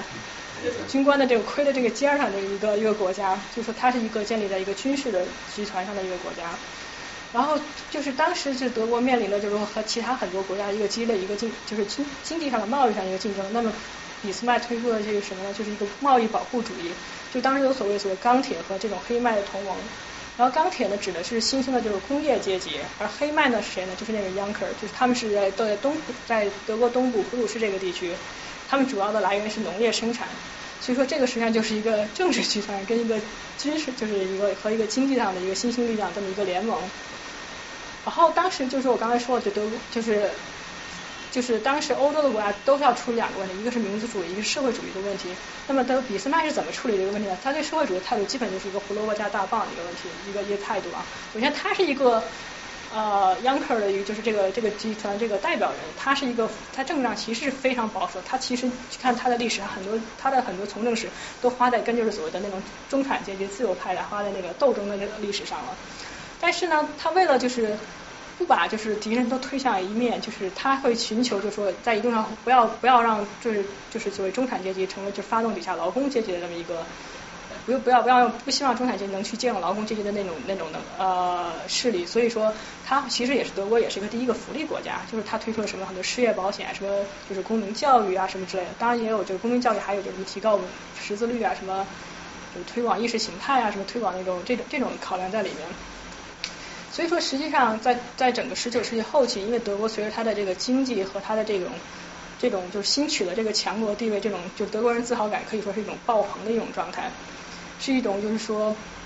啊，就是说觉得我们就是一种大国崛起的这种心态，就是这个是非常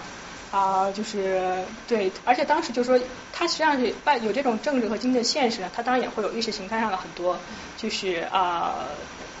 反也会反映在当时的就是那种舆论呀，很反映在这文艺作品中，就比如说他们有那种对普鲁士的那种霍亨佐罗王朝的这种崇拜。就实际上，当时德国是呃，大家应该知道，就是欧洲历史，就是欧洲的这个史学史上，就是德国在十九世纪以兰克为代表的这个史学，是可以说是当时就那种所谓的现代史史学方法一个一个一个一个代表人物。然后当时德国是出了非常很多很多有名的历史学家，但是很多历史学家其实都是用他们的这个学问来论证是德国人是怎么样，就是经过种种艰难险阻。就从两千年前抗击罗呃抗击罗马人的这种日耳曼人开始，一步步走到今天统一强盛的民族国家这么一个历史，他们会把历史叙事写写成这样的，而且他们会说这个霍亨霍亨佐伦王朝就这个普鲁士王是多么的英明伟大，带着他们一步步走向胜利的，所以这个是当时的德国的一个情况。然后在外交上呢，就是说当时俾斯麦实际上是就是他会叫铁血宰相，但他并不是一个盲目好战的一个人，就是他是一个彻底的政治现实主义者。他最大考量是什么样能就是呃达到他的目的？所以说他第一他的一个第一目的就是他要维持普鲁士在德国内部的一个统治一个优领先这个优先的一个就是地位。第二他要维护的就是考虑这个德国怎么样应对来自欧洲其他大国的这个压力。所以当时基本格局就是五强，然后意大利不算，虽然意大利统一，但是意大利不是非常的靠谱。对，然后所以就是英国、法国啊这个德国、俄国和奥地利、奥匈奥地利这这五强。然后他基本就是，所以五强中嘛，谁站的谁能拿到三个，谁站在三个人的一边，那谁就是比较有势有有优势的。如果是落了单了嘛，可能就会就不知道什么就会倒大霉。所以他基本策略就是说，呃，首先他跟法国是没有什么没有什么那个和解的可能了，因为在这个德国的统一是以以普法战争为代价，就他把法国一下从那个就是欧洲的一等强国踹到了就是。二等的强的那个那种地位，而且他从，而且我们小时候学过都德那个最后一课，对他把法国的土地割去了一部分。就虽然那个是不是法国的土地或者多法国，它是另一回事，但是呢，确实当时在法国激起了极大的就是反德民族主义的仇恨，所以跟法国和解是非常困难的，最多只能就是说不去挑事儿而已。然后再怎么，然后英国是传统上知道它是个不结盟的政策，就是大家英国的当时欧洲的政治家已经有一个非常明确的认识，英国是追寻着一个势力平衡的这么一个政策。大陆军事。对，对，就是对，所以说他也没有不可能从欧洲就是从英国得到一个非常明确的一个联结盟的承诺，那他怎么办呢？他的一个策略就是说他要形成所谓这个三皇同盟，就是建立在一种保守的意识形态上，所以说因为这三个国家都是君主国。然后这三个国家都是有那种反对革命、反对就是这种社会主义运动的这个共同的意识形象的这意识形态的这个基础在里面。而且当然这三个国家的君主也是有很多的联姻啊，或者这种传统的关系啊。所以他的策略就说什么，他要把这三个国家拉在一起，那法国一个就不足为虑。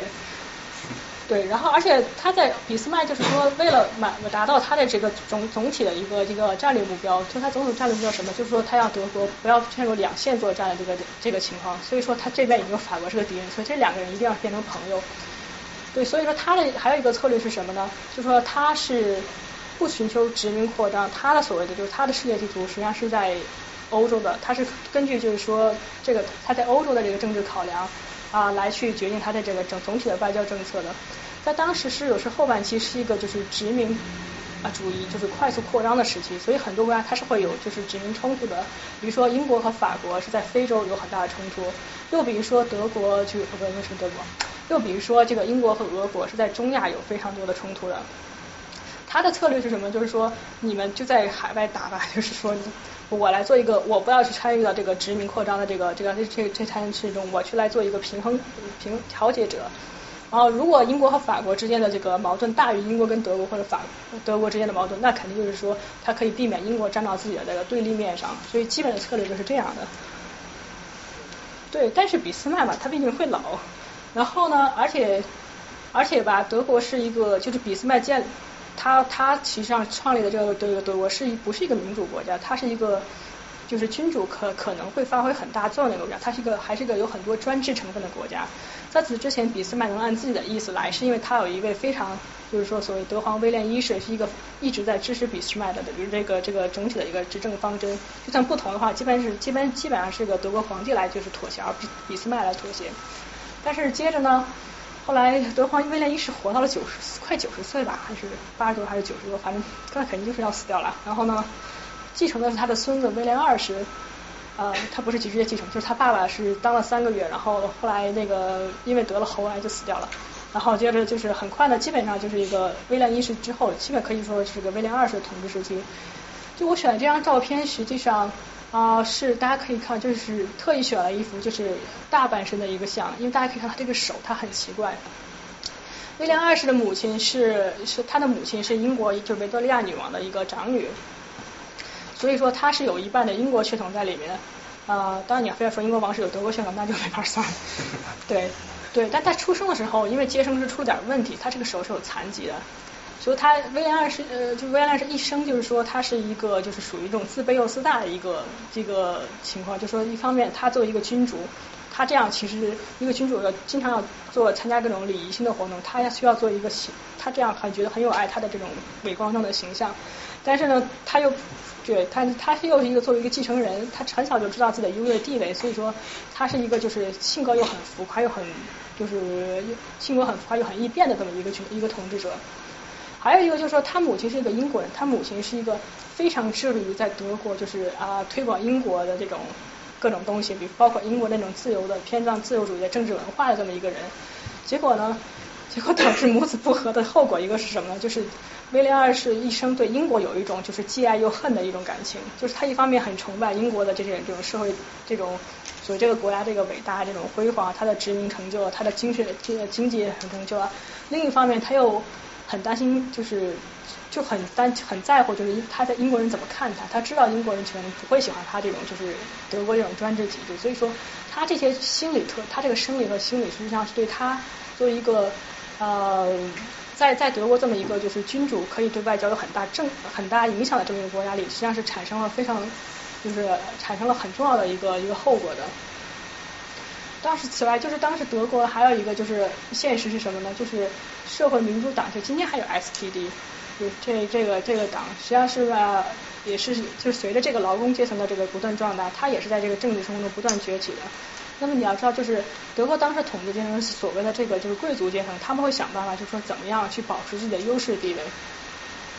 啊，就是德皇德皇威廉一世，一方面他是一个就是，而且就是随着就是一方面他是从小就很崇拜英国，包括英国的海军；另一方面，整个德国就是整个中产阶级到一个上贵族阶级，他们的这种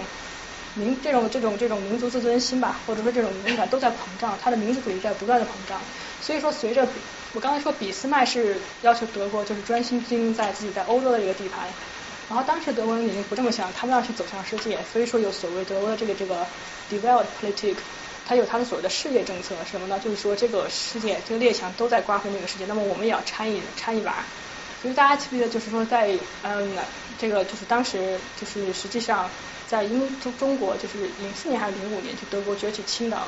就是胶胶州湾的时候，实际上这就是这个威廉这个世界政策的这么一个，名名还是更早熟，反正是这个是就德国当时决定就是占领就是中国的那个胶州湾，把青岛变成德国殖民地，实际上就是他世界政策这么一个反应。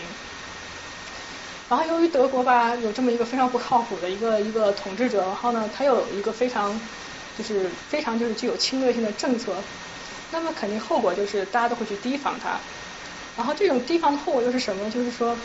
别的国家怀疑他，德国会感到自己被孤立，所以他会感到自己，他会怕自己被孤立，因为德国也知道，就是说，如果他被包围的时候，他在军事上的优势实际上是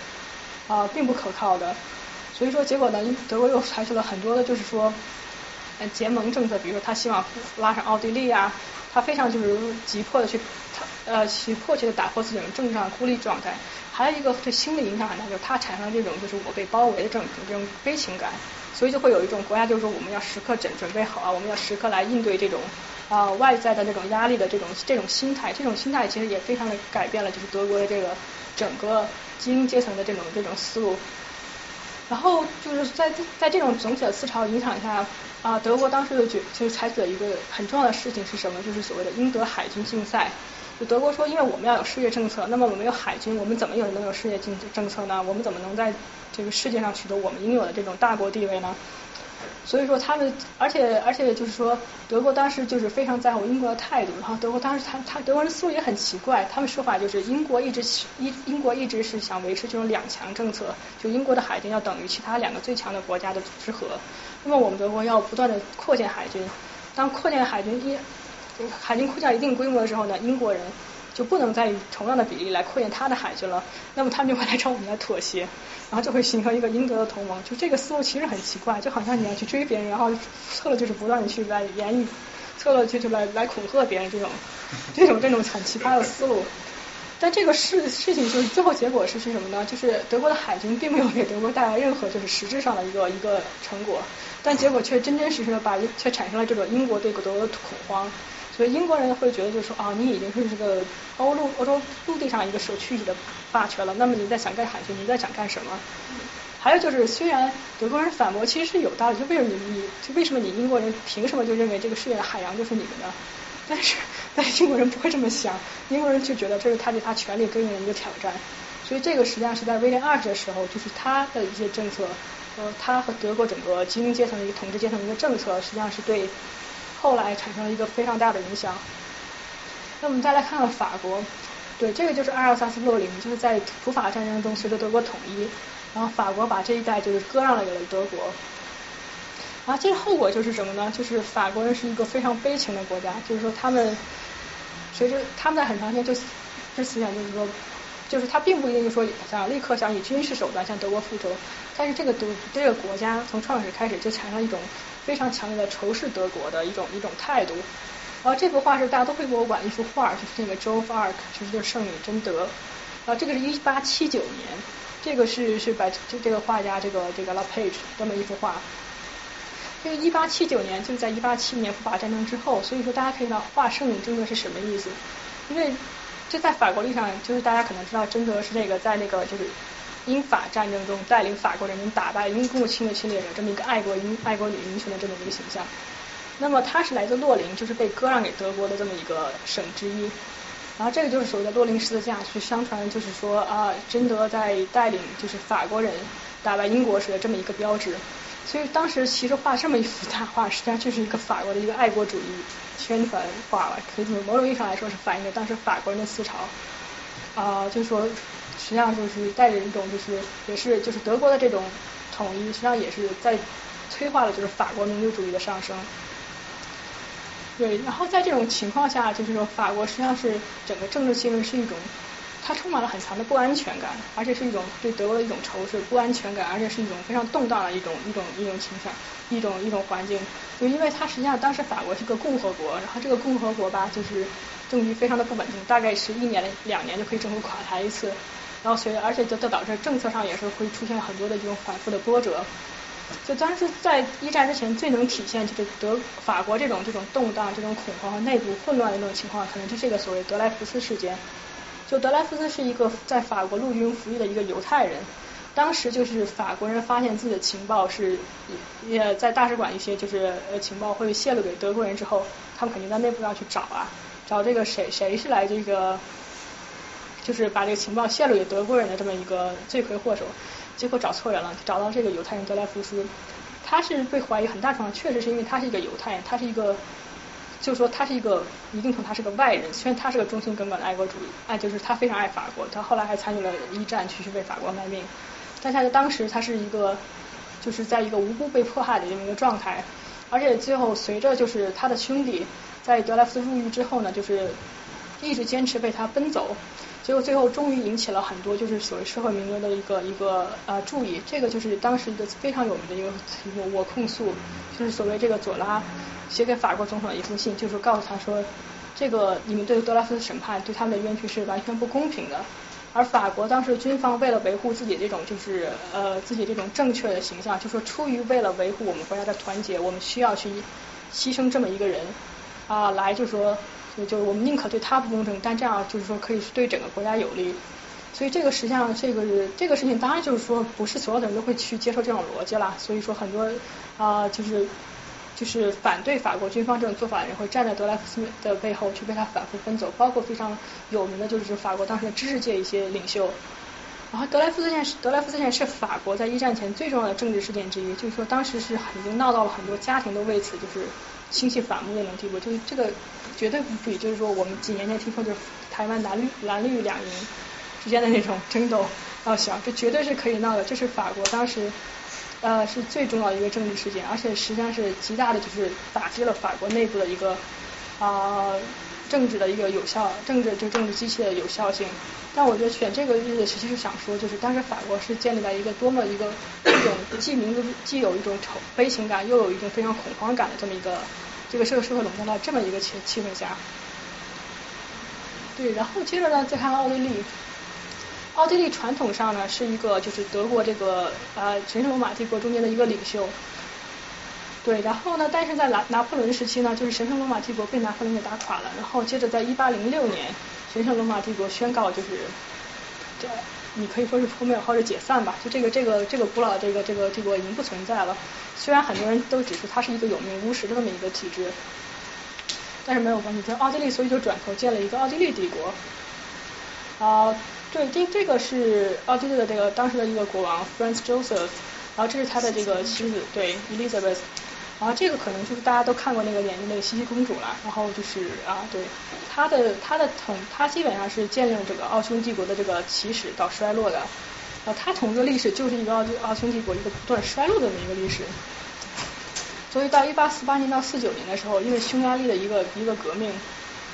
所以奥地利当时内部其实也遇到，他们自己就有很大的这种这种就是内部的这种问题了。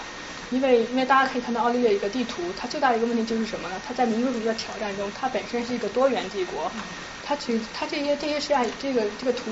不同颜色标示不同的语言区。这个这个这个你可以看这个国家中在有这么多不同的语言，然后在一个民族主义的挑战中，这个国家是面临一个分崩离析的一个风险。到了一八六六年的时候，奥地利跟普鲁士打了一场仗，就是在这场仗中，他失掉了对那个德国光德国这个统呃的领导权。他在这个战争中呢，还被意大利人打了一个结。对，所以说看这幅地图和这幅地图很大一个区别就是，他这个这这段就是来自意大利北部的土地，他已经丢丢掉了。实际上就是因为对，所以说这个时候是奥地利造成又一次打击。然后到了一八六八年，他建立所谓的奥匈帝国，是一个二元帝国。这当然是跟之前的就是匈牙匈牙利人就是反对奥地利人的这些举动是有关系的。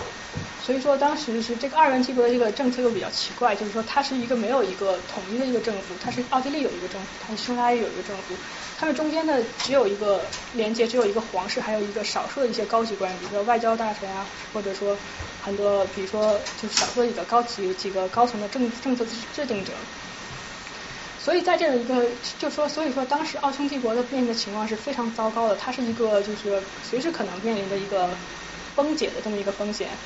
面临着崩解这么一个前景。所以说啊，就是哈布斯堡皇室以及整个奥地利的贵族，为了挽救他们这个这个旧的体制呢，他们其实反而会促使他们采取一个更强硬的态度，就是说他们希望通过征服新的领土或者取得新的胜利来达到一个凝聚人心的一个效果。所以一九零八年的时候呢，就是说有一个看到这幅地图和这个就是差别在这个地方，就是波斯尼亚，对奥地利兼并波斯尼亚。然后此外，它这个兼有这个目的有两个，第一个就是因为之前就是波斯尼亚的这些呃人就是从就他因为因为他这个国家国境线跟他的那个民族的那个分布并不是严格的这个。严格的就是区分，它是杂在一起的。所以说境外的某一个民族经常会呼呼吁在奥匈帝国境内的一些民族来起来去反叛他们，所以说他要把这块干脆就把干脆就把你征服掉，然后所以现在就大家就就对，然后就是来来来，他需要通过扩张领土来挽救这个国家崩解的这么一个状态。然后他第二个目的呢，就当然就是说，实际上他在失掉了对德国领导权的之后呢，他就想扩张，那他只能向这个南部扩张，因为他北这边是德国，这边是俄罗斯，所以他是他唯一的一个可以扩张的一个方向。对，就是在奥地利这么一个多元的这么一个国家中呢，其实有一种人，其实反而是非常的就是幸运的，可以这么说，因为奥地利它是一个就是它是一个多元民族国家，它不能它它不能就是说去鼓吹一种民族主义，它鼓吹的是一种就是说啊对基于对君主的忠诚的这么一种啊这种这种意识形态，所以说在这个国家里，就是说反而犹太人是取得了极大的成就，因为奥地利实际上在十九世纪对犹犹太人实际上是相当宽容的，所以说这个这个图中就是我列出了就当时生活在奥地利的，后来对人类有很大影响的一些有名的犹太人，就比如说写啊这个篇中写到茨威格，然后这个 Victor Frankl 就是写那个 Man's Search for Meaning 就是人人的人生的意义那位，还有维特根斯坦、弗洛伊德、卡尔波夫、马勒就是有名的作曲家。其实当时奥地利可能只有几十万犹太人，但是他们取得成就可以说是在整个人类历史上是非常惊人的。对，所以说其实对呃，在唐顿庄园中，它这个戏中其实表现的是英国贵族在战前就是这段好时光。其实对犹太人来说，这也是一个类似的一个处境，对他们来说也是一个昨日的世界。接着再看这个俄罗斯帝国。俄罗斯这个国家吧，就是说一直在欧洲是历史上是一个就是一个落后的这么一个啊落后的这么一个这么一个一个一个象征。对他们在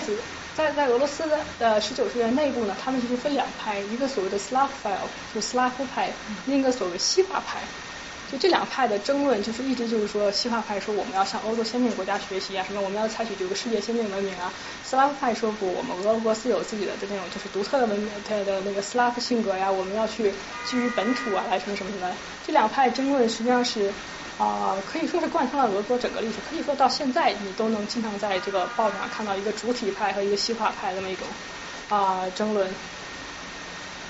对，然后德国俄俄国很长时间是一个农奴体制，但是呢，他们的城市也会逐渐做一点革新，比如说像有啊比较开明的沙皇亚历山大二世，他在一八六一年签了一个 Emancipation Reform，当时是把德德国的很俄国的很多农奴给解放出来了，而且对贵族有一定的削弱，但是一定的削弱。其实俄国当时和西欧国家相比，远远没有那么好那样的城市化，就是城市化工业化程度远远是比不上的。那就算是俄国相对小规模的那种经经济革新呢，它其实也催生了一个工人阶级。对，这样这个工人阶级肯定是就是我们也知道，就是随这种社会主义运动，它会对传统的旧制度造成一个非常严重的挑战。在一九零五年的时候啊，是知道在远东的俄国和日本打了场战争，就是日俄战争。然后这场战争俄国打败了。这场战争的打呃失败，其实催生另一个后果是什么？就是他在俄国内部催生了很多的骚乱。比如说，一个是工人阶级对这个啊对俄国政府的一个反叛，就是所谓这就是当时俄国很多工人去东宫请愿，结果俄国的士兵向工人开枪，所谓的 Bloody Sunday。然后这个这个消息传出来之后，在一九零五年，在俄国内部激起了大规模的工人运动。而此外，就是俄国也是一个不断的扩张、不断的征服的一个一个一个。国家，所以说他当时俄国沙俄统治的是不光我们今天看到俄罗斯联邦的土地，还有像芬兰人，还有波兰人，然后当然还有很多高加索民族，还有新政府的中亚人。所以说，当他这个国家扩张太快的时候，他就所谓的 overstretched，他实际上消化不了内部的这么多差异的时候，当他遇到一个失败，他就会这些矛盾都会很快的就爆发出来。但是在这种这种啊，在这个一九零五年革命之后呢，就是俄国就是沙皇体制做了一点点的改革，就是他引入了俄国的杜马，他进行了一个议会，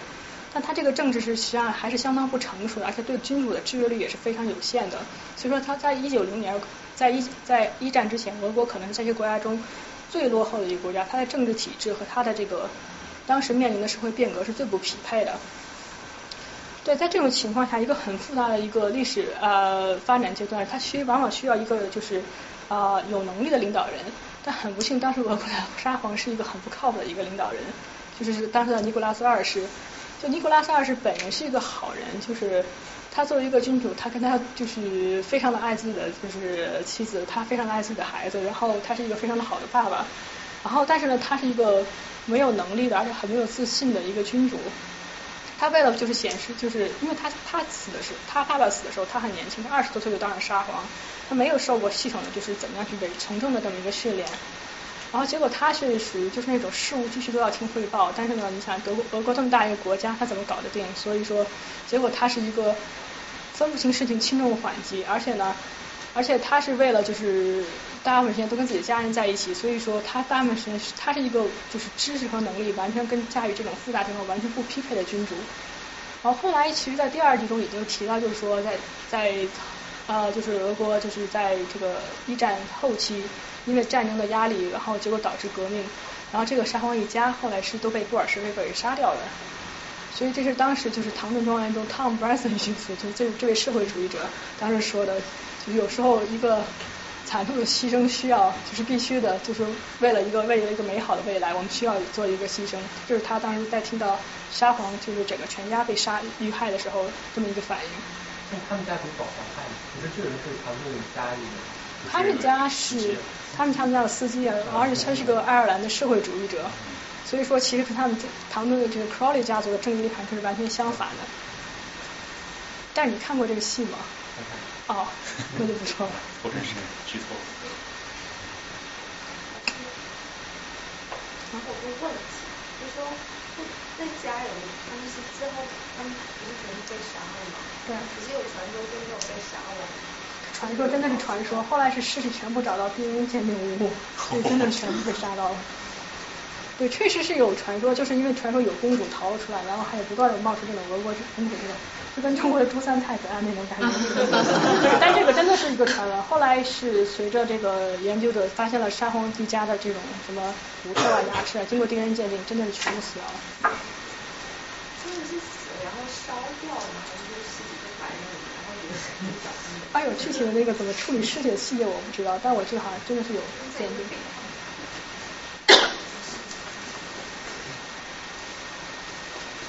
像，对，然后其实当时呢，就是说这几个国家呢，除了英国民主化，实际上是一个在逐步推进的状态中。虽然它也有劳工阶层的矛盾，有爱尔兰民族主义者矛盾，但它内部的矛盾还是比较可控的。其实所有的国家在他们就是一种繁盛的表面下，他们都是有自己重要的政治危机的。而这些国家呢，还是当时就是说是一个处在一个，就是大概十九世纪末是一个帝国主义的一个巅峰啊，就他们都是想扩张的。然后刚刚才说了，奥匈帝国随着失去了德国的领导权呢，对德国的领导权，他就把目光投向东南方，就是这个在就是所谓的巴尔干半岛这个地方。对，然后这个是这个这对这种实际图不读中国就是享受过这个待遇。对，然后这个是这个熊是俄国。就是俄国有传，也当然了，俄国是一个非常有扩张性的这么一个国家，而且德国俄国的从彼得大帝开始，他的一个策略就是他们要找出海口。那么北方是北冰洋，就就这样就不要提了。然后东方东方一直大家知道，他一直扩张到日本海。他在他在二十世纪初期，他曾经一度统治过中国的旅顺或者中国东北的，只不过后来丢给日本了而已。而南方呢，他最想最想要的是什么呢？他通过黑海，然后。取得君士坦丁堡，然后呢，拿到对地中海的这通行权。所以说，对，所以说这是俄国。然后这个第三个人应该是英国。而英国传统上呢，它是是一个海洋，就是是一个海军立国的这么一个国家，它是要确保自己对海洋的统治权。然后相肯定所以说英国也要确保，就是说它从英国到地中海，呃，到这个苏伊士运河，到整个印度这条航线的一个通顺。所以说，英国当时已经把埃及实际上变成自己的保护国了。然后，而且英国为了避免，就是说在这个地中海有着任何人挑战它的海上霸权呢，所以说他是非常反对俄国从地从黑海出来的。所以说，当时是俄国和英国在这儿对上了，在为这个这为为这条黑海到这个君士坦丁堡的出海呃这个这条通航权，俄国和英国在对峙。然后在这个为巴尔干半岛这个呃，在在尔巴巴尔干半岛这个地方呢，是是奥地利和这个俄国在对峙。所以说当时呢，土耳其呢是一个分崩瓦解一个状态，因为土耳其也是一个多民族的国家，就当时是在奥芬奥斯曼帝国。内部的这这大家知道，就是说这大家知道欧洲的瓦尔半岛现在在现在所有所谓的那个。是有波斯尼亚人，他们是信呃穆斯林，他们是信伊斯兰教的。实际上这就是奥这是奥斯曼帝国当年征服的一些遗迹。然后当时在十九世纪初期，先是希腊独立，希腊独立，然后后面陆续的这些就在十六世纪、十七世纪被奥斯曼帝国征服的民族，就逐渐的取得了自己的独立或者自治权。所以说，当时是奥斯曼帝国，它的危机是它逐渐在失去这个对这个巴尔干半岛的这份领土，它在退缩回这个亚洲部分。然后此外，就是说它面临了三个强国对它的围剿。所以说这个你看，就是就刚说过，就是属于那种要陷到沼泽中的那个状态。对，所以说这个当时的巴尔干是所谓欧洲的火药桶，为什么呢？因为它其实牵涉到列强的之间的这种一些一些呃直接的一种对抗，而且由于巴尔干这些国家，就是说它也是很多，它是一个多民族的一个混居的一个状态呢，所以说这个每个国家都发展好自己的一个民族主义的那个传想法的话，他们其实自己内部也有很多矛盾的。对的，所以说实际上就是说在这种呃五强格局。民族主义高涨，帝国主义进呃帝国主义这种这种争斗的这种状态下，结果导致欧洲实际上是从所谓的一个就是英国所期待一种均衡的一种动态的均衡的一个局面，逐渐变成一个结盟的状态。因为每个国家都有自己的就是所谓的这种他害怕的事情，他都有向他扩张的一些呃方向。所以一九一九七三年的时候是所谓这个三皇同盟，就是三个啊君主国这种基于保守意识形态的同盟。但是我刚才说了，奥地利和俄国是有啊矛盾的，就他们在巴尔干这个方向，他们是有很多的这种矛盾的，所以说这两个国家是面和心不和。而且奥地利是一个非常就是军事上非常落后的一个国家，因为德国有最先进的武器和军事组织，俄国有就是取之不尽耗之不竭的人力，奥地利什么都没有。奥地利打个仗的话，这个军一个命令都要用好多种语言传下去。对啊，所以说奥地利是很害怕的，所以说当时奥地利在。啊，输给普鲁士之后，就决定就是说，既然我打不赢你，我就加入你。所以说，呃，在这个一八七九年的时候，建立所谓的就是 dual alliance，就是两皇的这个德国和奥地利的同盟。到了一八八二年，建立了所谓一个三国同盟，是什么？德国、意大利和奥地利。因为意大利当时也是一个新 新统一的国家，然后意大利这个国家就非常想变成一个列列强之一，是吧？他就想把五强变成一个六强，所以他非常想得到一个大国体系的一个承认，所以他就很积极踊跃的加入了德国跟奥地利的一个同盟。对，到了一八八五年到一八八年，就是所谓的保加利亚啊危机。对，当时就是这是巴尔干，就是在整个十九世纪末到二十世纪初期无数危机中的一个危机，这前因后果真是。我其实我记不太清楚了，但是呢，这个危机一个后果是什么呢？奥地利跟俄罗斯彻底的闹翻了，结果是三皇同盟消失。对德国一看这个是不行啊，就是因为他德国其实他希望的是说他有一个稳固的后方，因为他这边法国肯定已经是敌人，他不希望这边再产生一个敌人，所以说他是一方面他不想失去奥地利这个盟友，另一方面他也不想被奥地利这个盟友拖下水，他采取是怎么办呢？就是。他跟俄德国跟俄国签订了一个所谓的再保险条约，就基本上就是说，当啊这两个国家啊遭受攻击的时候呢，另一个国家保持善保持善意攻善意中立，就是比如说德国当遭受法国攻击，或者说啊俄国遭受奥地利攻击的时候呢，这两个国家保持善意中立。所以说这是一个德国就是避免被奥地利拖下水的这么一个防范性举动。到了一八九零年呢，因为亨就是为德国德国皇帝威廉二世他自己抽筋，因为他当时想去跟英国结成一个同盟，就是他当时因为英国跟俄国当时的矛盾非常尖锐，因为他们在中亚的这种殖民主义的这种所谓大国力的这个争斗。啊，结果呢，为了就是说跟英国签这个同盟，就是当时威廉二世决定不跟德国再去签这个再保险条协议了，所以说当时这个是为期三年，到了一八九零年取消了。这个时候就是俄国也很郁闷，然后当时此前法国之前是没有参与到任何一个同盟体系，法国有一种非常强的孤立感，而且是一种非常强的这种我被包围啊，就是我被那种，就他们都就是法国是一种非常就是就是憋着一口气要翻身的那种状态，所以到了一八九二年，随着这种德国和俄国关系的破灭，这个法国跟俄国签订了一个正式的同盟。对的，就是说当时为了签订这个同盟，这是这两个国家，就是说因为因为因为这种德国这么一个外交举动，造成了这么一个非常大的后果，就是德国最后没有跟英国签订上他的这个同盟，结果最后后果反正法国终于打破了就是德国之前俾斯麦维持的就是孤立法国的这种状态，跟俄国形成了就是这个签立了一个一个同盟关系。对，然后接着呢，法国呢继续努力，随着就是说。德国跟英国之间的关系的话，因为英德海军竞赛这个原因，英国跟法国签订了一个所谓的协约，就是这个 Entente Cordiale，这是三国协约这个这个开始。到了一九零四年的时候，就是说，所以说到这原因就是共同的敌人嘛，因为大家都当时都开始忌惮德国的这种这种状态，这种这种那种咄咄逼人的这种这种啊、扩张的这种这种这种状态，所以其实德国没有怎么扩张，他只是嘴上嚷嚷的很厉害。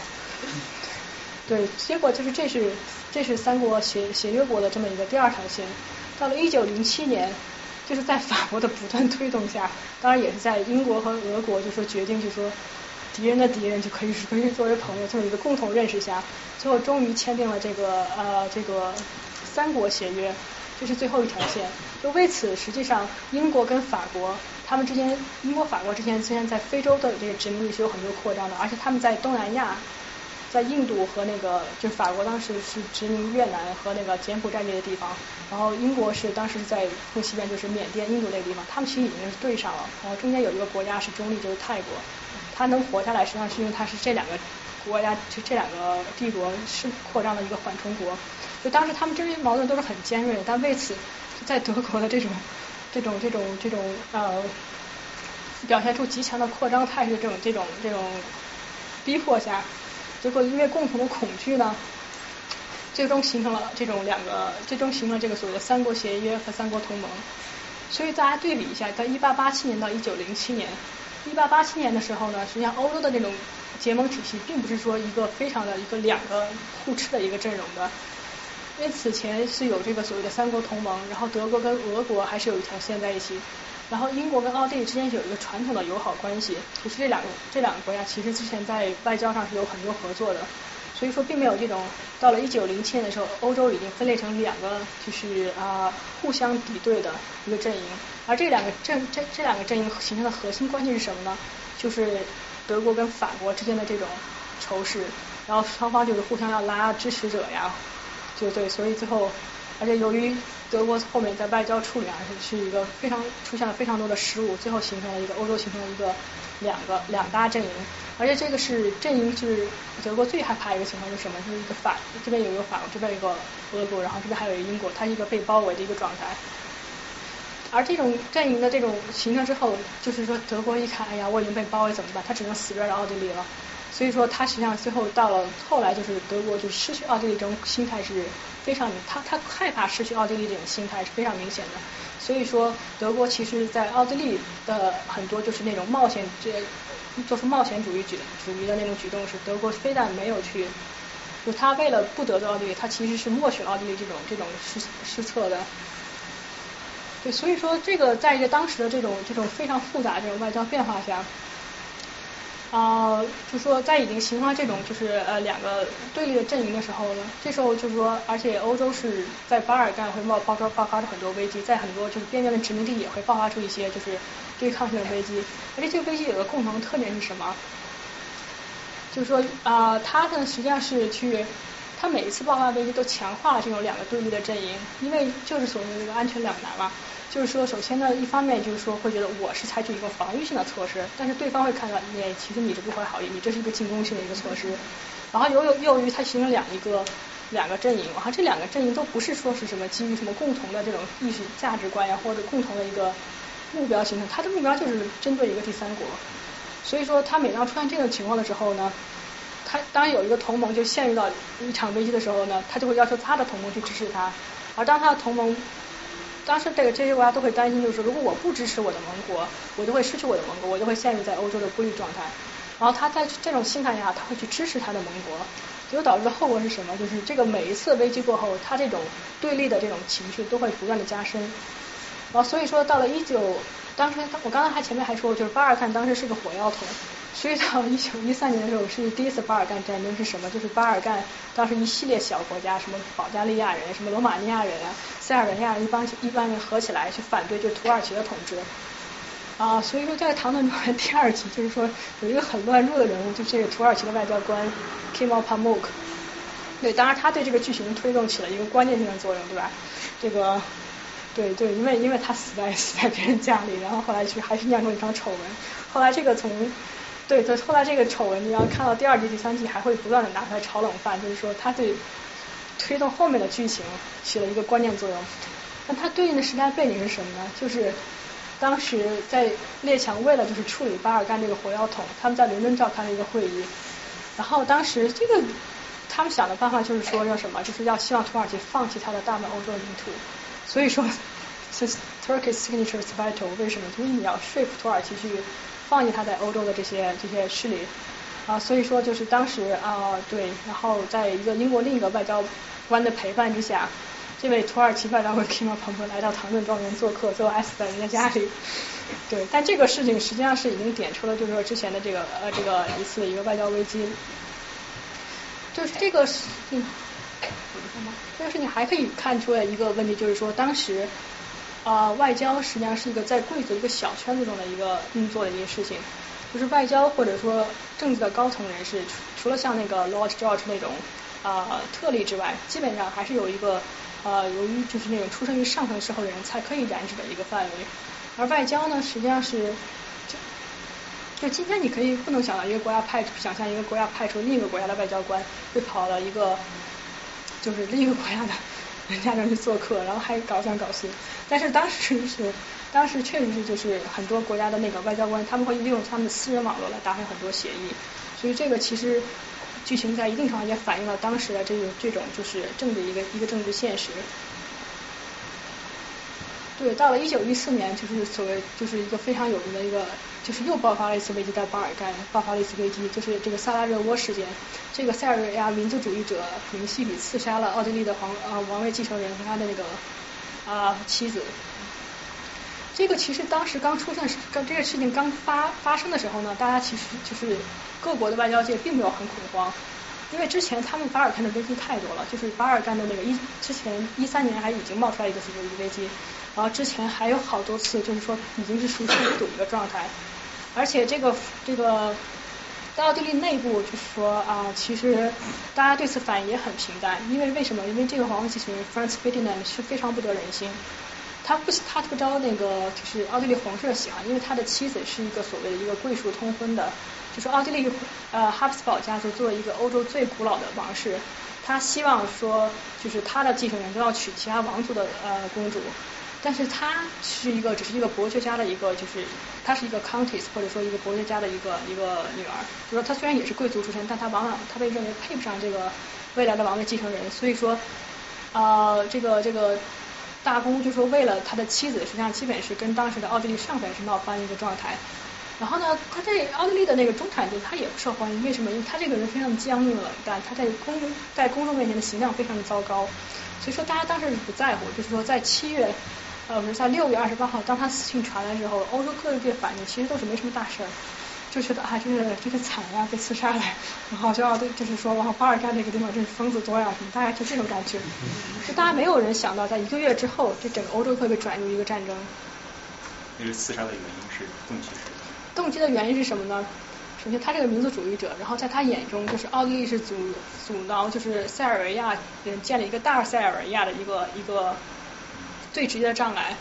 还有一个原因，我记得是就是哦，他这个费迪南 Franz Ferdinand 到那个波斯尼亚去，就萨拉热窝去巡视的时候，刚好是一个奥地利历史上，不是是塞尔维亚历史上一个非常重要的一个纪念日。那个纪念日好像就跟奥地利人还是跟那个什么人有关系，就是反正是一个带有民族主义色彩的一个纪念日。然后这是被奥地利就被塞尔维亚民族主义者认为是一个奥地利人在他们脸上打脸的那么一个行为。对，所以说其实啊对对，所以说这个实际上是一个非常偶然的事件。但他最后却酿成了一个非常大的一个后果。最后是这个战争是怎么起来的呢？六月二十八号，然后奥地利王位继承人在这个萨拉热窝被刺杀了。哎，这地图不太对，不好意思啊，这个地方应该是那个什么，有大概在这个地方被刺杀了。到了七月五号呢，就是德皇威廉一世听到了这个，就是他跟那个奥地利的这王位继承人，他们俩关系还不错。所以他就鼓励说，奥地利你要站出来维护你的尊严，你要向塞尔维亚人复仇。而刚才我说了，就是奥地利内部他们也有一种就是危机感，就认为觉得，就如果他们再软弱，他们这个旧体制就会分崩离析。就当他他的心态就是说我需要就通过征服，我需要证明我的那个拳头很硬，来去表明来来去巩固我的地位。所以说，就是当时奥地利内部也有就是说要向塞尔维亚复仇的这种心态。所以说到七月五号，德在德国和奥都在德国威廉一世的这种推动下，还有在奥地利内部一些人的就是好战更好战的那些人的一些共同的运作下，就是奥就像像那种奥地利内部像这种塞尔维亚复仇的这种呼声开始高涨。而且七月五号是德国给了一个奥地利所谓的一个 blank check，就是说德国德皇威廉一世对奥地利说，你们放心大胆去做吧，然后这个后面我来是挺着你。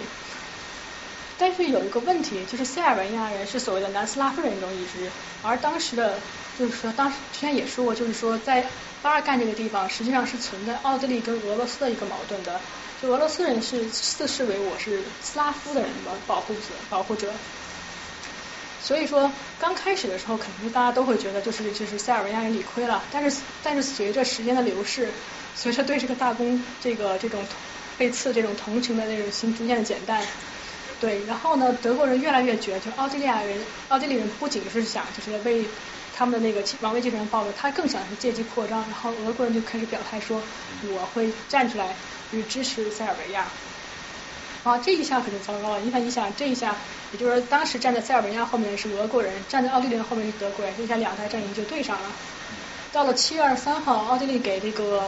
塞尔维亚发了一个最后通牒，然后那个最后通牒内容就是说是已经严苛到任何主权国家都不可能接受的一个地步，就基本上就是属于跟那种签二十一条那种感觉差不多似的。但是结果塞尔维亚基本上都接受了，因为塞尔维亚知道如果他不接受，他马上会被入侵。但是塞尔维亚人接受之后呢，奥地利人其实就是来找事的，真的就是来他他冒的目他的目标就是来说，希望塞尔维亚人不接受，然后他有一个政策理由就入侵啊塞尔维亚人，来惩罚这种所谓的塞尔维亚民族主义者。但这个时候是什么时候？这个已经是到七月底了，过了一个月，欧洲外交欧洲这个政协对这个奥地利的同情已经是逐渐的，就是说是减淡了，就觉得你要大报仇，你干嘛不早报仇？你过了一个月才姗姗来迟。对，所以说到七月二十八号，奥地利对塞尔维亚宣战的时候，俄国对那种就是对那种啊塞尔维亚同情已经又占了上风，所以俄国宣令我要动员。到了七月三十号，就是之前就是说呃德国给了奥地利一个呃空空头支票，说你大放心大胆去做，我来支持你。现在俄国动员了，那俄国下一步肯定就是要向塞尔维亚向奥地利进军。那这时候怎么办呢？德国之前最大的假想敌是法国，他所有的这所有的那个动员计划，他都是是这么计划，就说他要先打垮法国，然后再打垮俄国。而这个计划哈有一个核心的一个，他为什么可他认为他可以先出来打垮法国，再打垮俄国？一个很重要的原因是什么？就是因为俄国地大物博，交通落后，所以他的军事动员要比俄国要比德国慢。因为德国当时有已经有世界上最先进的一个铁路系统，它中间会有一个大概六个星期或者几个星期。或不到两个月的时间差，这两个月够他先打垮法国，再调来打垮俄国。所以在他计划中，他不能让俄国先动员，要不然的话，他这个时间优势就没有了。所以就是到了七月三十号的时候，就是就是就是实际上就是德国听到了就是俄罗斯动员这个这个状态之后，他已经立刻要求俄俄罗斯你要停止军事动员，不然的话我们就真要对上了。结果俄罗斯拒绝了，拒绝的理由其实一方面除了这种就是。大这种斯拉夫主义这种作祟，还有一个原因是什么？因为俄国当时在日俄战争以后，就是俄国的统治层觉得我们已经不能再接受一次失败了。如果我们再接再被一次的对外危机中失败，我们就会被扫进垃圾箱。当然还有一个原因就是什么？就是俄罗斯的军事领领导人告诉沙皇说，我们的那个计划都已经制定的非常好，你知道吗？如果我们那个现在停止动员，我们会在我们会打乱整个计划，所以这是属于。这个计划吧，你不能破坏它，要不然就会引起混乱。他根本就没有去，就是真的就是说，这这个理由其实听起来很可笑，因为因为军事军事行动最后面应该是它的政治目标是什么，而不是说这个军事行动本身是不是能有效有效实施。但他当时国内矛盾，刚好必须要打仗，不可能不打。对，其实是有这种恐慌。当时工人运动很厉害。对，但是其实当时就是一种，就是属于那种，他必须打仗，必须采取一种冒险主义的策略，而且他必须打赢。如果失败了，他也会去爆发一场工人运动。最后他就是没打赢，然后就垮了。到了七月三十号，俄罗斯拒绝德国的要求，说停止军事动员。结果八月一号，俄罗斯对德国对俄罗斯宣战，然后同时。刚才说了，就德国 德国的军事计划是什么？不管他是对俄罗斯宣战，他的第一个他的第一个举动是打法国。对，首先首先原因是因为，当然法国跟俄罗斯有一个军事协议，对吧？就是说无论如何他也知道法国会宣战，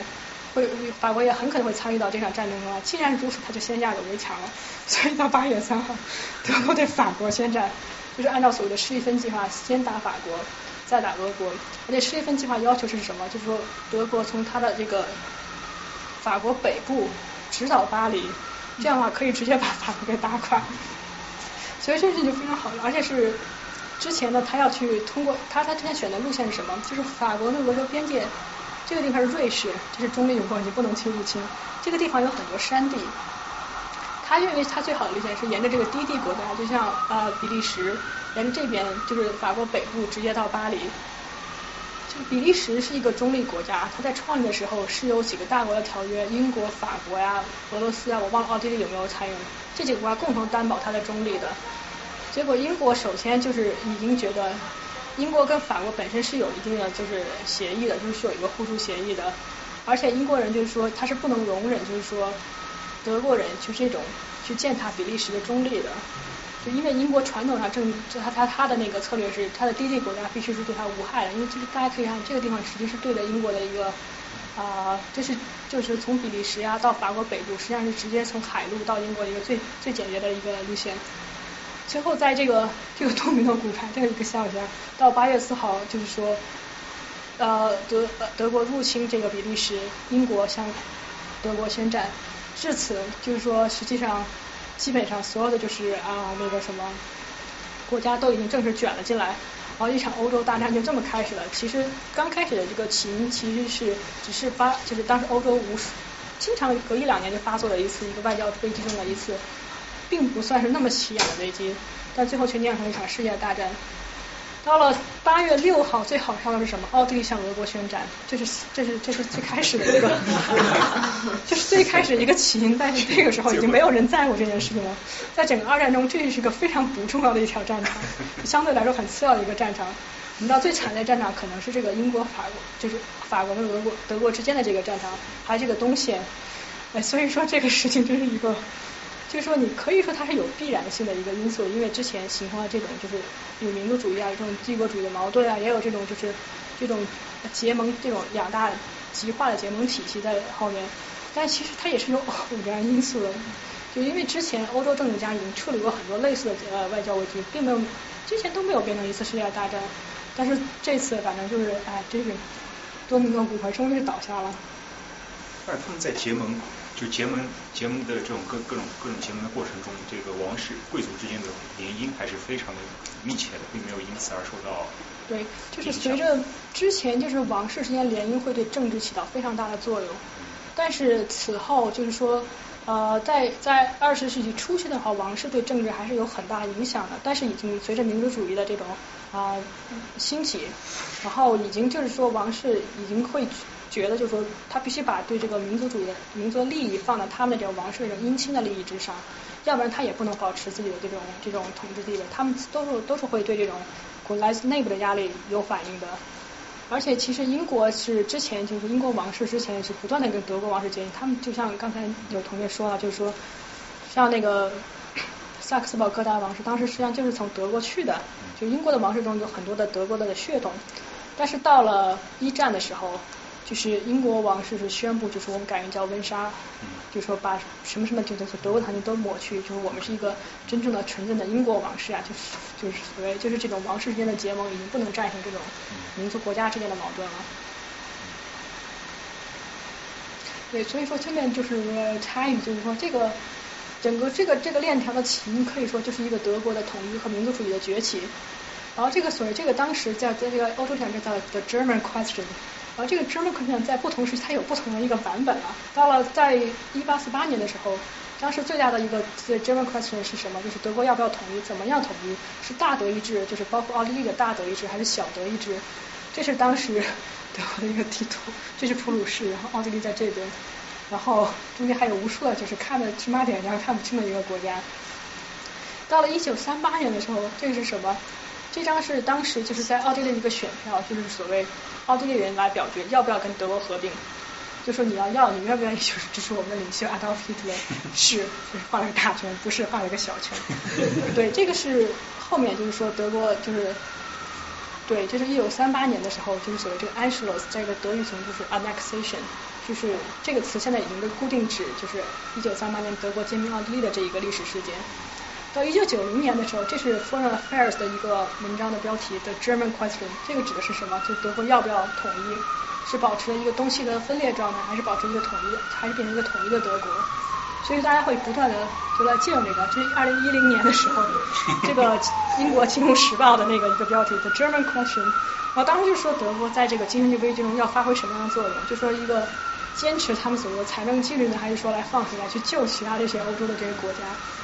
这么一个，就是说可以看到这个 The German Question 这个欧洲的这个政治历史中，它是一个有非常长远历史这么一个词汇。然后实际上就是因为德国是德语人口大概现在是八千万，它是欧洲大陆上最大的一个，就是按语言分它是一个最大的一个民族，而且它在欧洲的中部，所以它不管怎么做，它都会对欧洲，它它经济又非常的发达，所以说德国的在这个欧洲中选选择采取什么样的行动，是对欧洲历史会有一个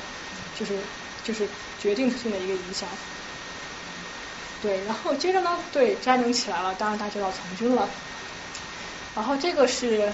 大家战争有没有看？就说这个这个是老爷 Robert 呃 Robert Crawley，他曾经在参加过布尔战争。他为什么雇了这个 Bates 当他的巴联？就大家知道他是瘸了，但他还愿意去雇他来做做他的贴身男仆。为什么？因为他们是战友，而且在战争中呢，他应该就是所谓就是侍奉他的这个所谓的 Batman，中间有就有提过这个词。就不是蝙蝠侠，他就是。对，他是因为当时就是说很多军官是一个上层人士出身，他会有这种人来就是专门打理他的这种个人事务的一个，但也是军事编制的这么一个人物。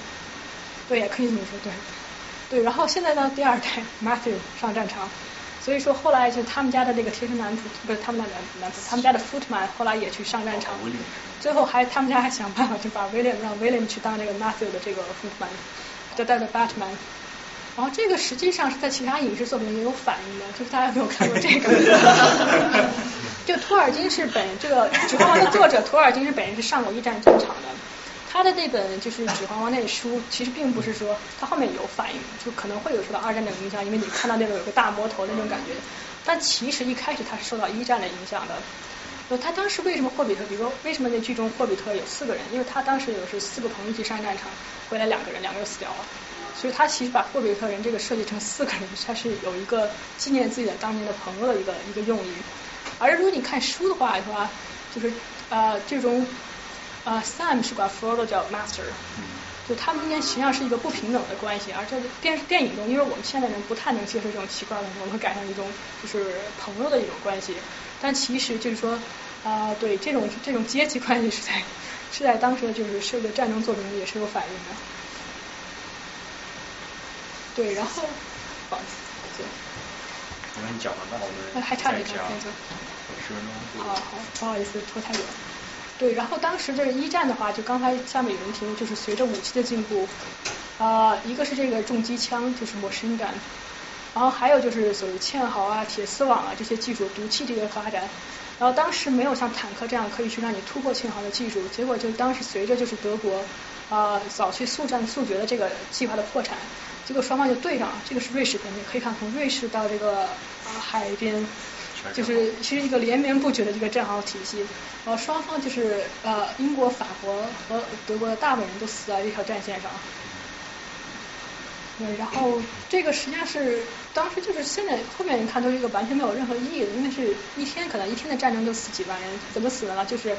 向对方的前壕冲锋，对方有重机，就先有可能炮击，但是炮击清除不了对方的大量敌人。然后呢，对方的就是防御体系基本其实还是有效的。然后对方当排士兵排成一个队形冲锋的时候，重机枪一分钟可能几百发，哗哗人就全扫光了。就所以说，整个一战的这个大的时期，它这两方就在这种战线上来回的拉锯。当然，就有很多人其实死的就是一点都不光彩，一点都不英雄主义。在战争期间初期，其实很多贵族呃年轻人是就是。包括还有包括一些就普通人，都是有带种个人英雄主义那种色彩去参军的。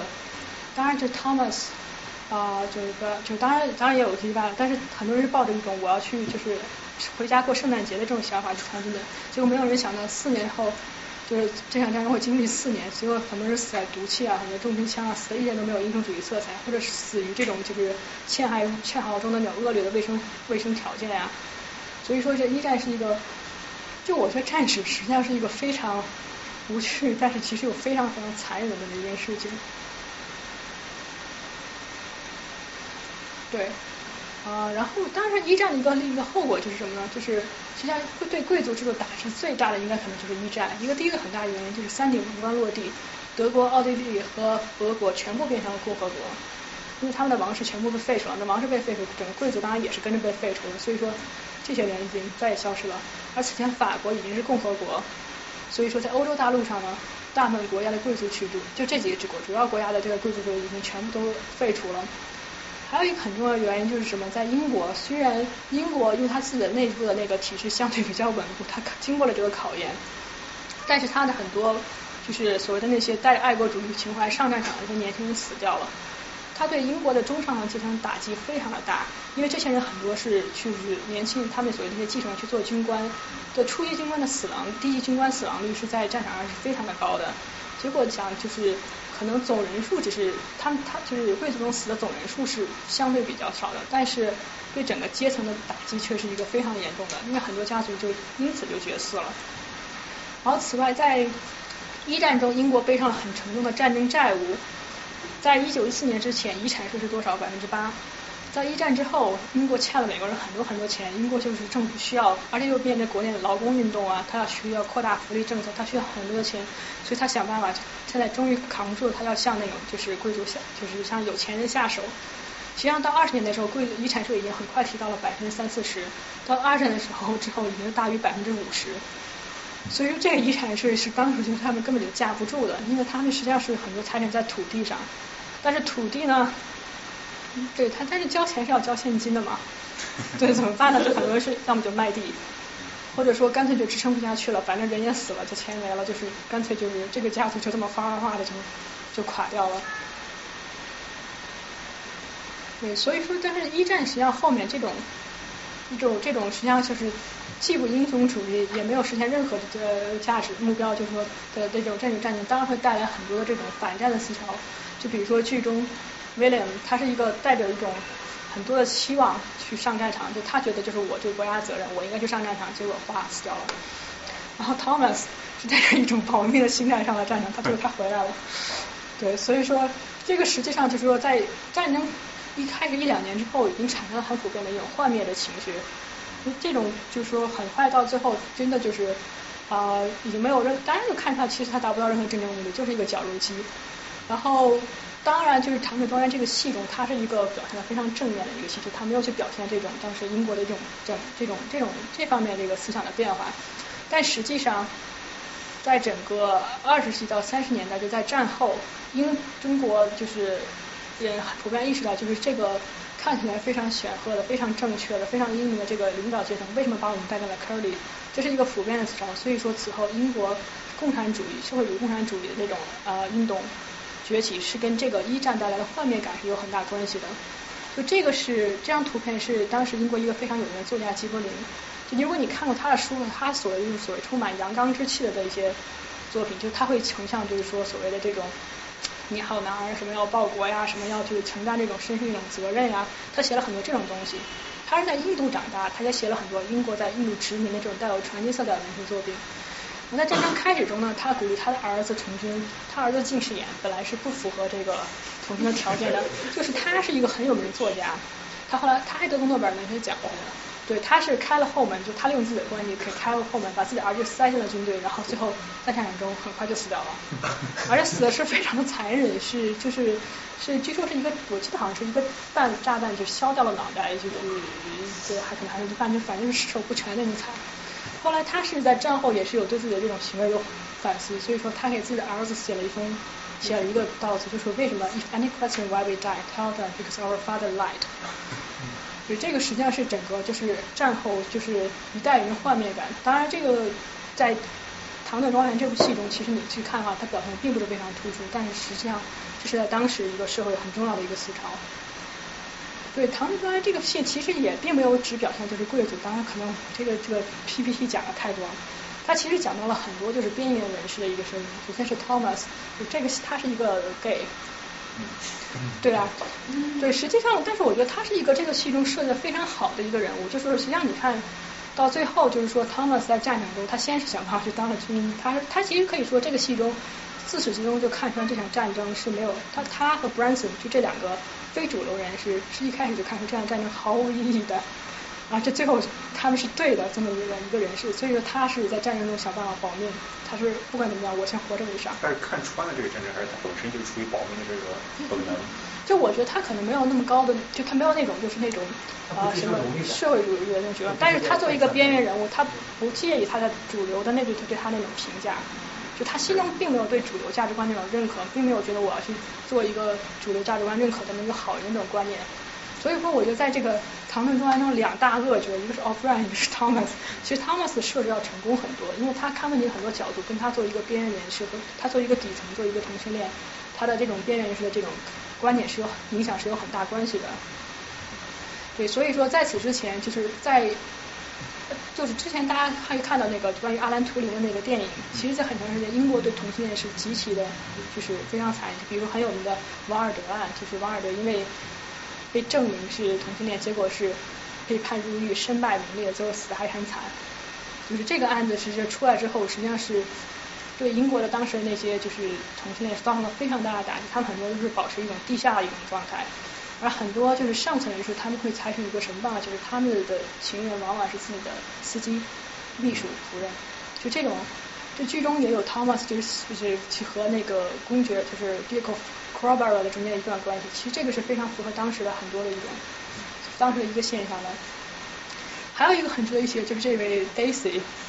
对他其实，在剧中刚开始，大家一开始刚看那个电影，他开始就几个台词，Yes Miss Parson，Yes Miss Parson，他是一个唯唯诺诺的一个非常软弱一个年轻的一个女仆的形象。大家可以到后面，就是她的形象会有不断的变化，她会去学习。啊，怎么识字？她会去学习，就是说发出自己的，就是用各种就是语言，就是政治的那种语言来包包，就是来表达自己的这种呼声。而且他还会就是说，就是代表像那个啊，就是他会像那个，比如说他中有写他为 Mr. Passmore 的那个侄子来鸣不平，他为 Mr. 代表 Mr. Passmore 写了一封向英国政府抗议的一封信。这实际上是一个非常大的一个政治上的一个就是转变。就当然这个剧中。因为他这个剧中嘛，就是女性角色多嘛，比如说《唐人街探案》中三位贵族小姐，其实也是非常打，也是在一定上打破了当时对女性的期待的。但我觉得就是 Daisy 这个人，身上其实他是最能看出，就是英国在一战之后，就是普作为一个普通人，作为之前一个传统一个弱势群体，他们之间的一个变化。所以就刚才有人提到一个普选权的问题，在一九一八年战争结束后，所有的男性和二十一岁男性以上的男性和三十岁以上女性都有一个选举权了。二四年的时候呢，就是在第五季的开头，他们中间有提过这件事，因为工党政府上台，然后这个是在楼上楼下的反应完全是不一样，楼上就是一种忧心忡忡的状态，而 Daisy 是一个非常就欢呼雀跃的一个状态，他就说，他他实际上后面后来工党第一届工党政台工党政府其实维持的时间非常短，然后 Daisy 当时还就是他听到倒台之后还很伤心，就是说。哎呀，就是我对他们寄予了很多期望，怎么这么快就倒台了？就是还有这些这些台词。但是是你再看的话，其实到了一九二八年，就是可能是这个戏的最后结尾，我不知道会不会演到一九二八年，所有女性就在二十岁女性也取得了同等的一个投票权。这个实际上就是可能是一战对英国带来的一种巨大的一个社会冲击。然后最后讲完了，最后最后讲完就是说，实际上。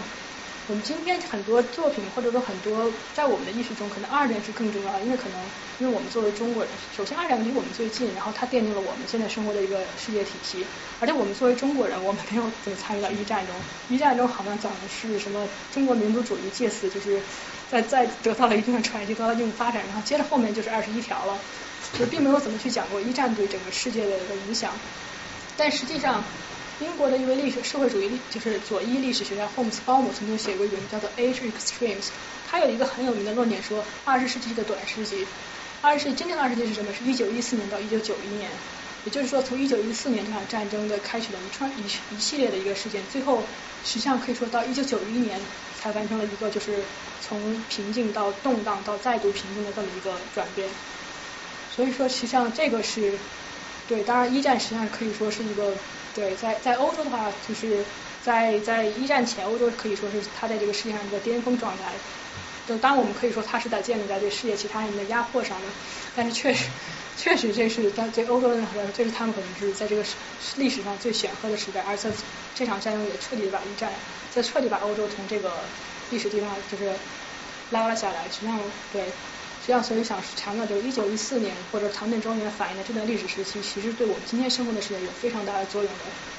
然后就是去年那布布布达佩斯大饭店，其实中间也反映过，就这个世界从一个彬彬有礼、讲求礼仪，然后斯文、讲求生活的那种精气啊，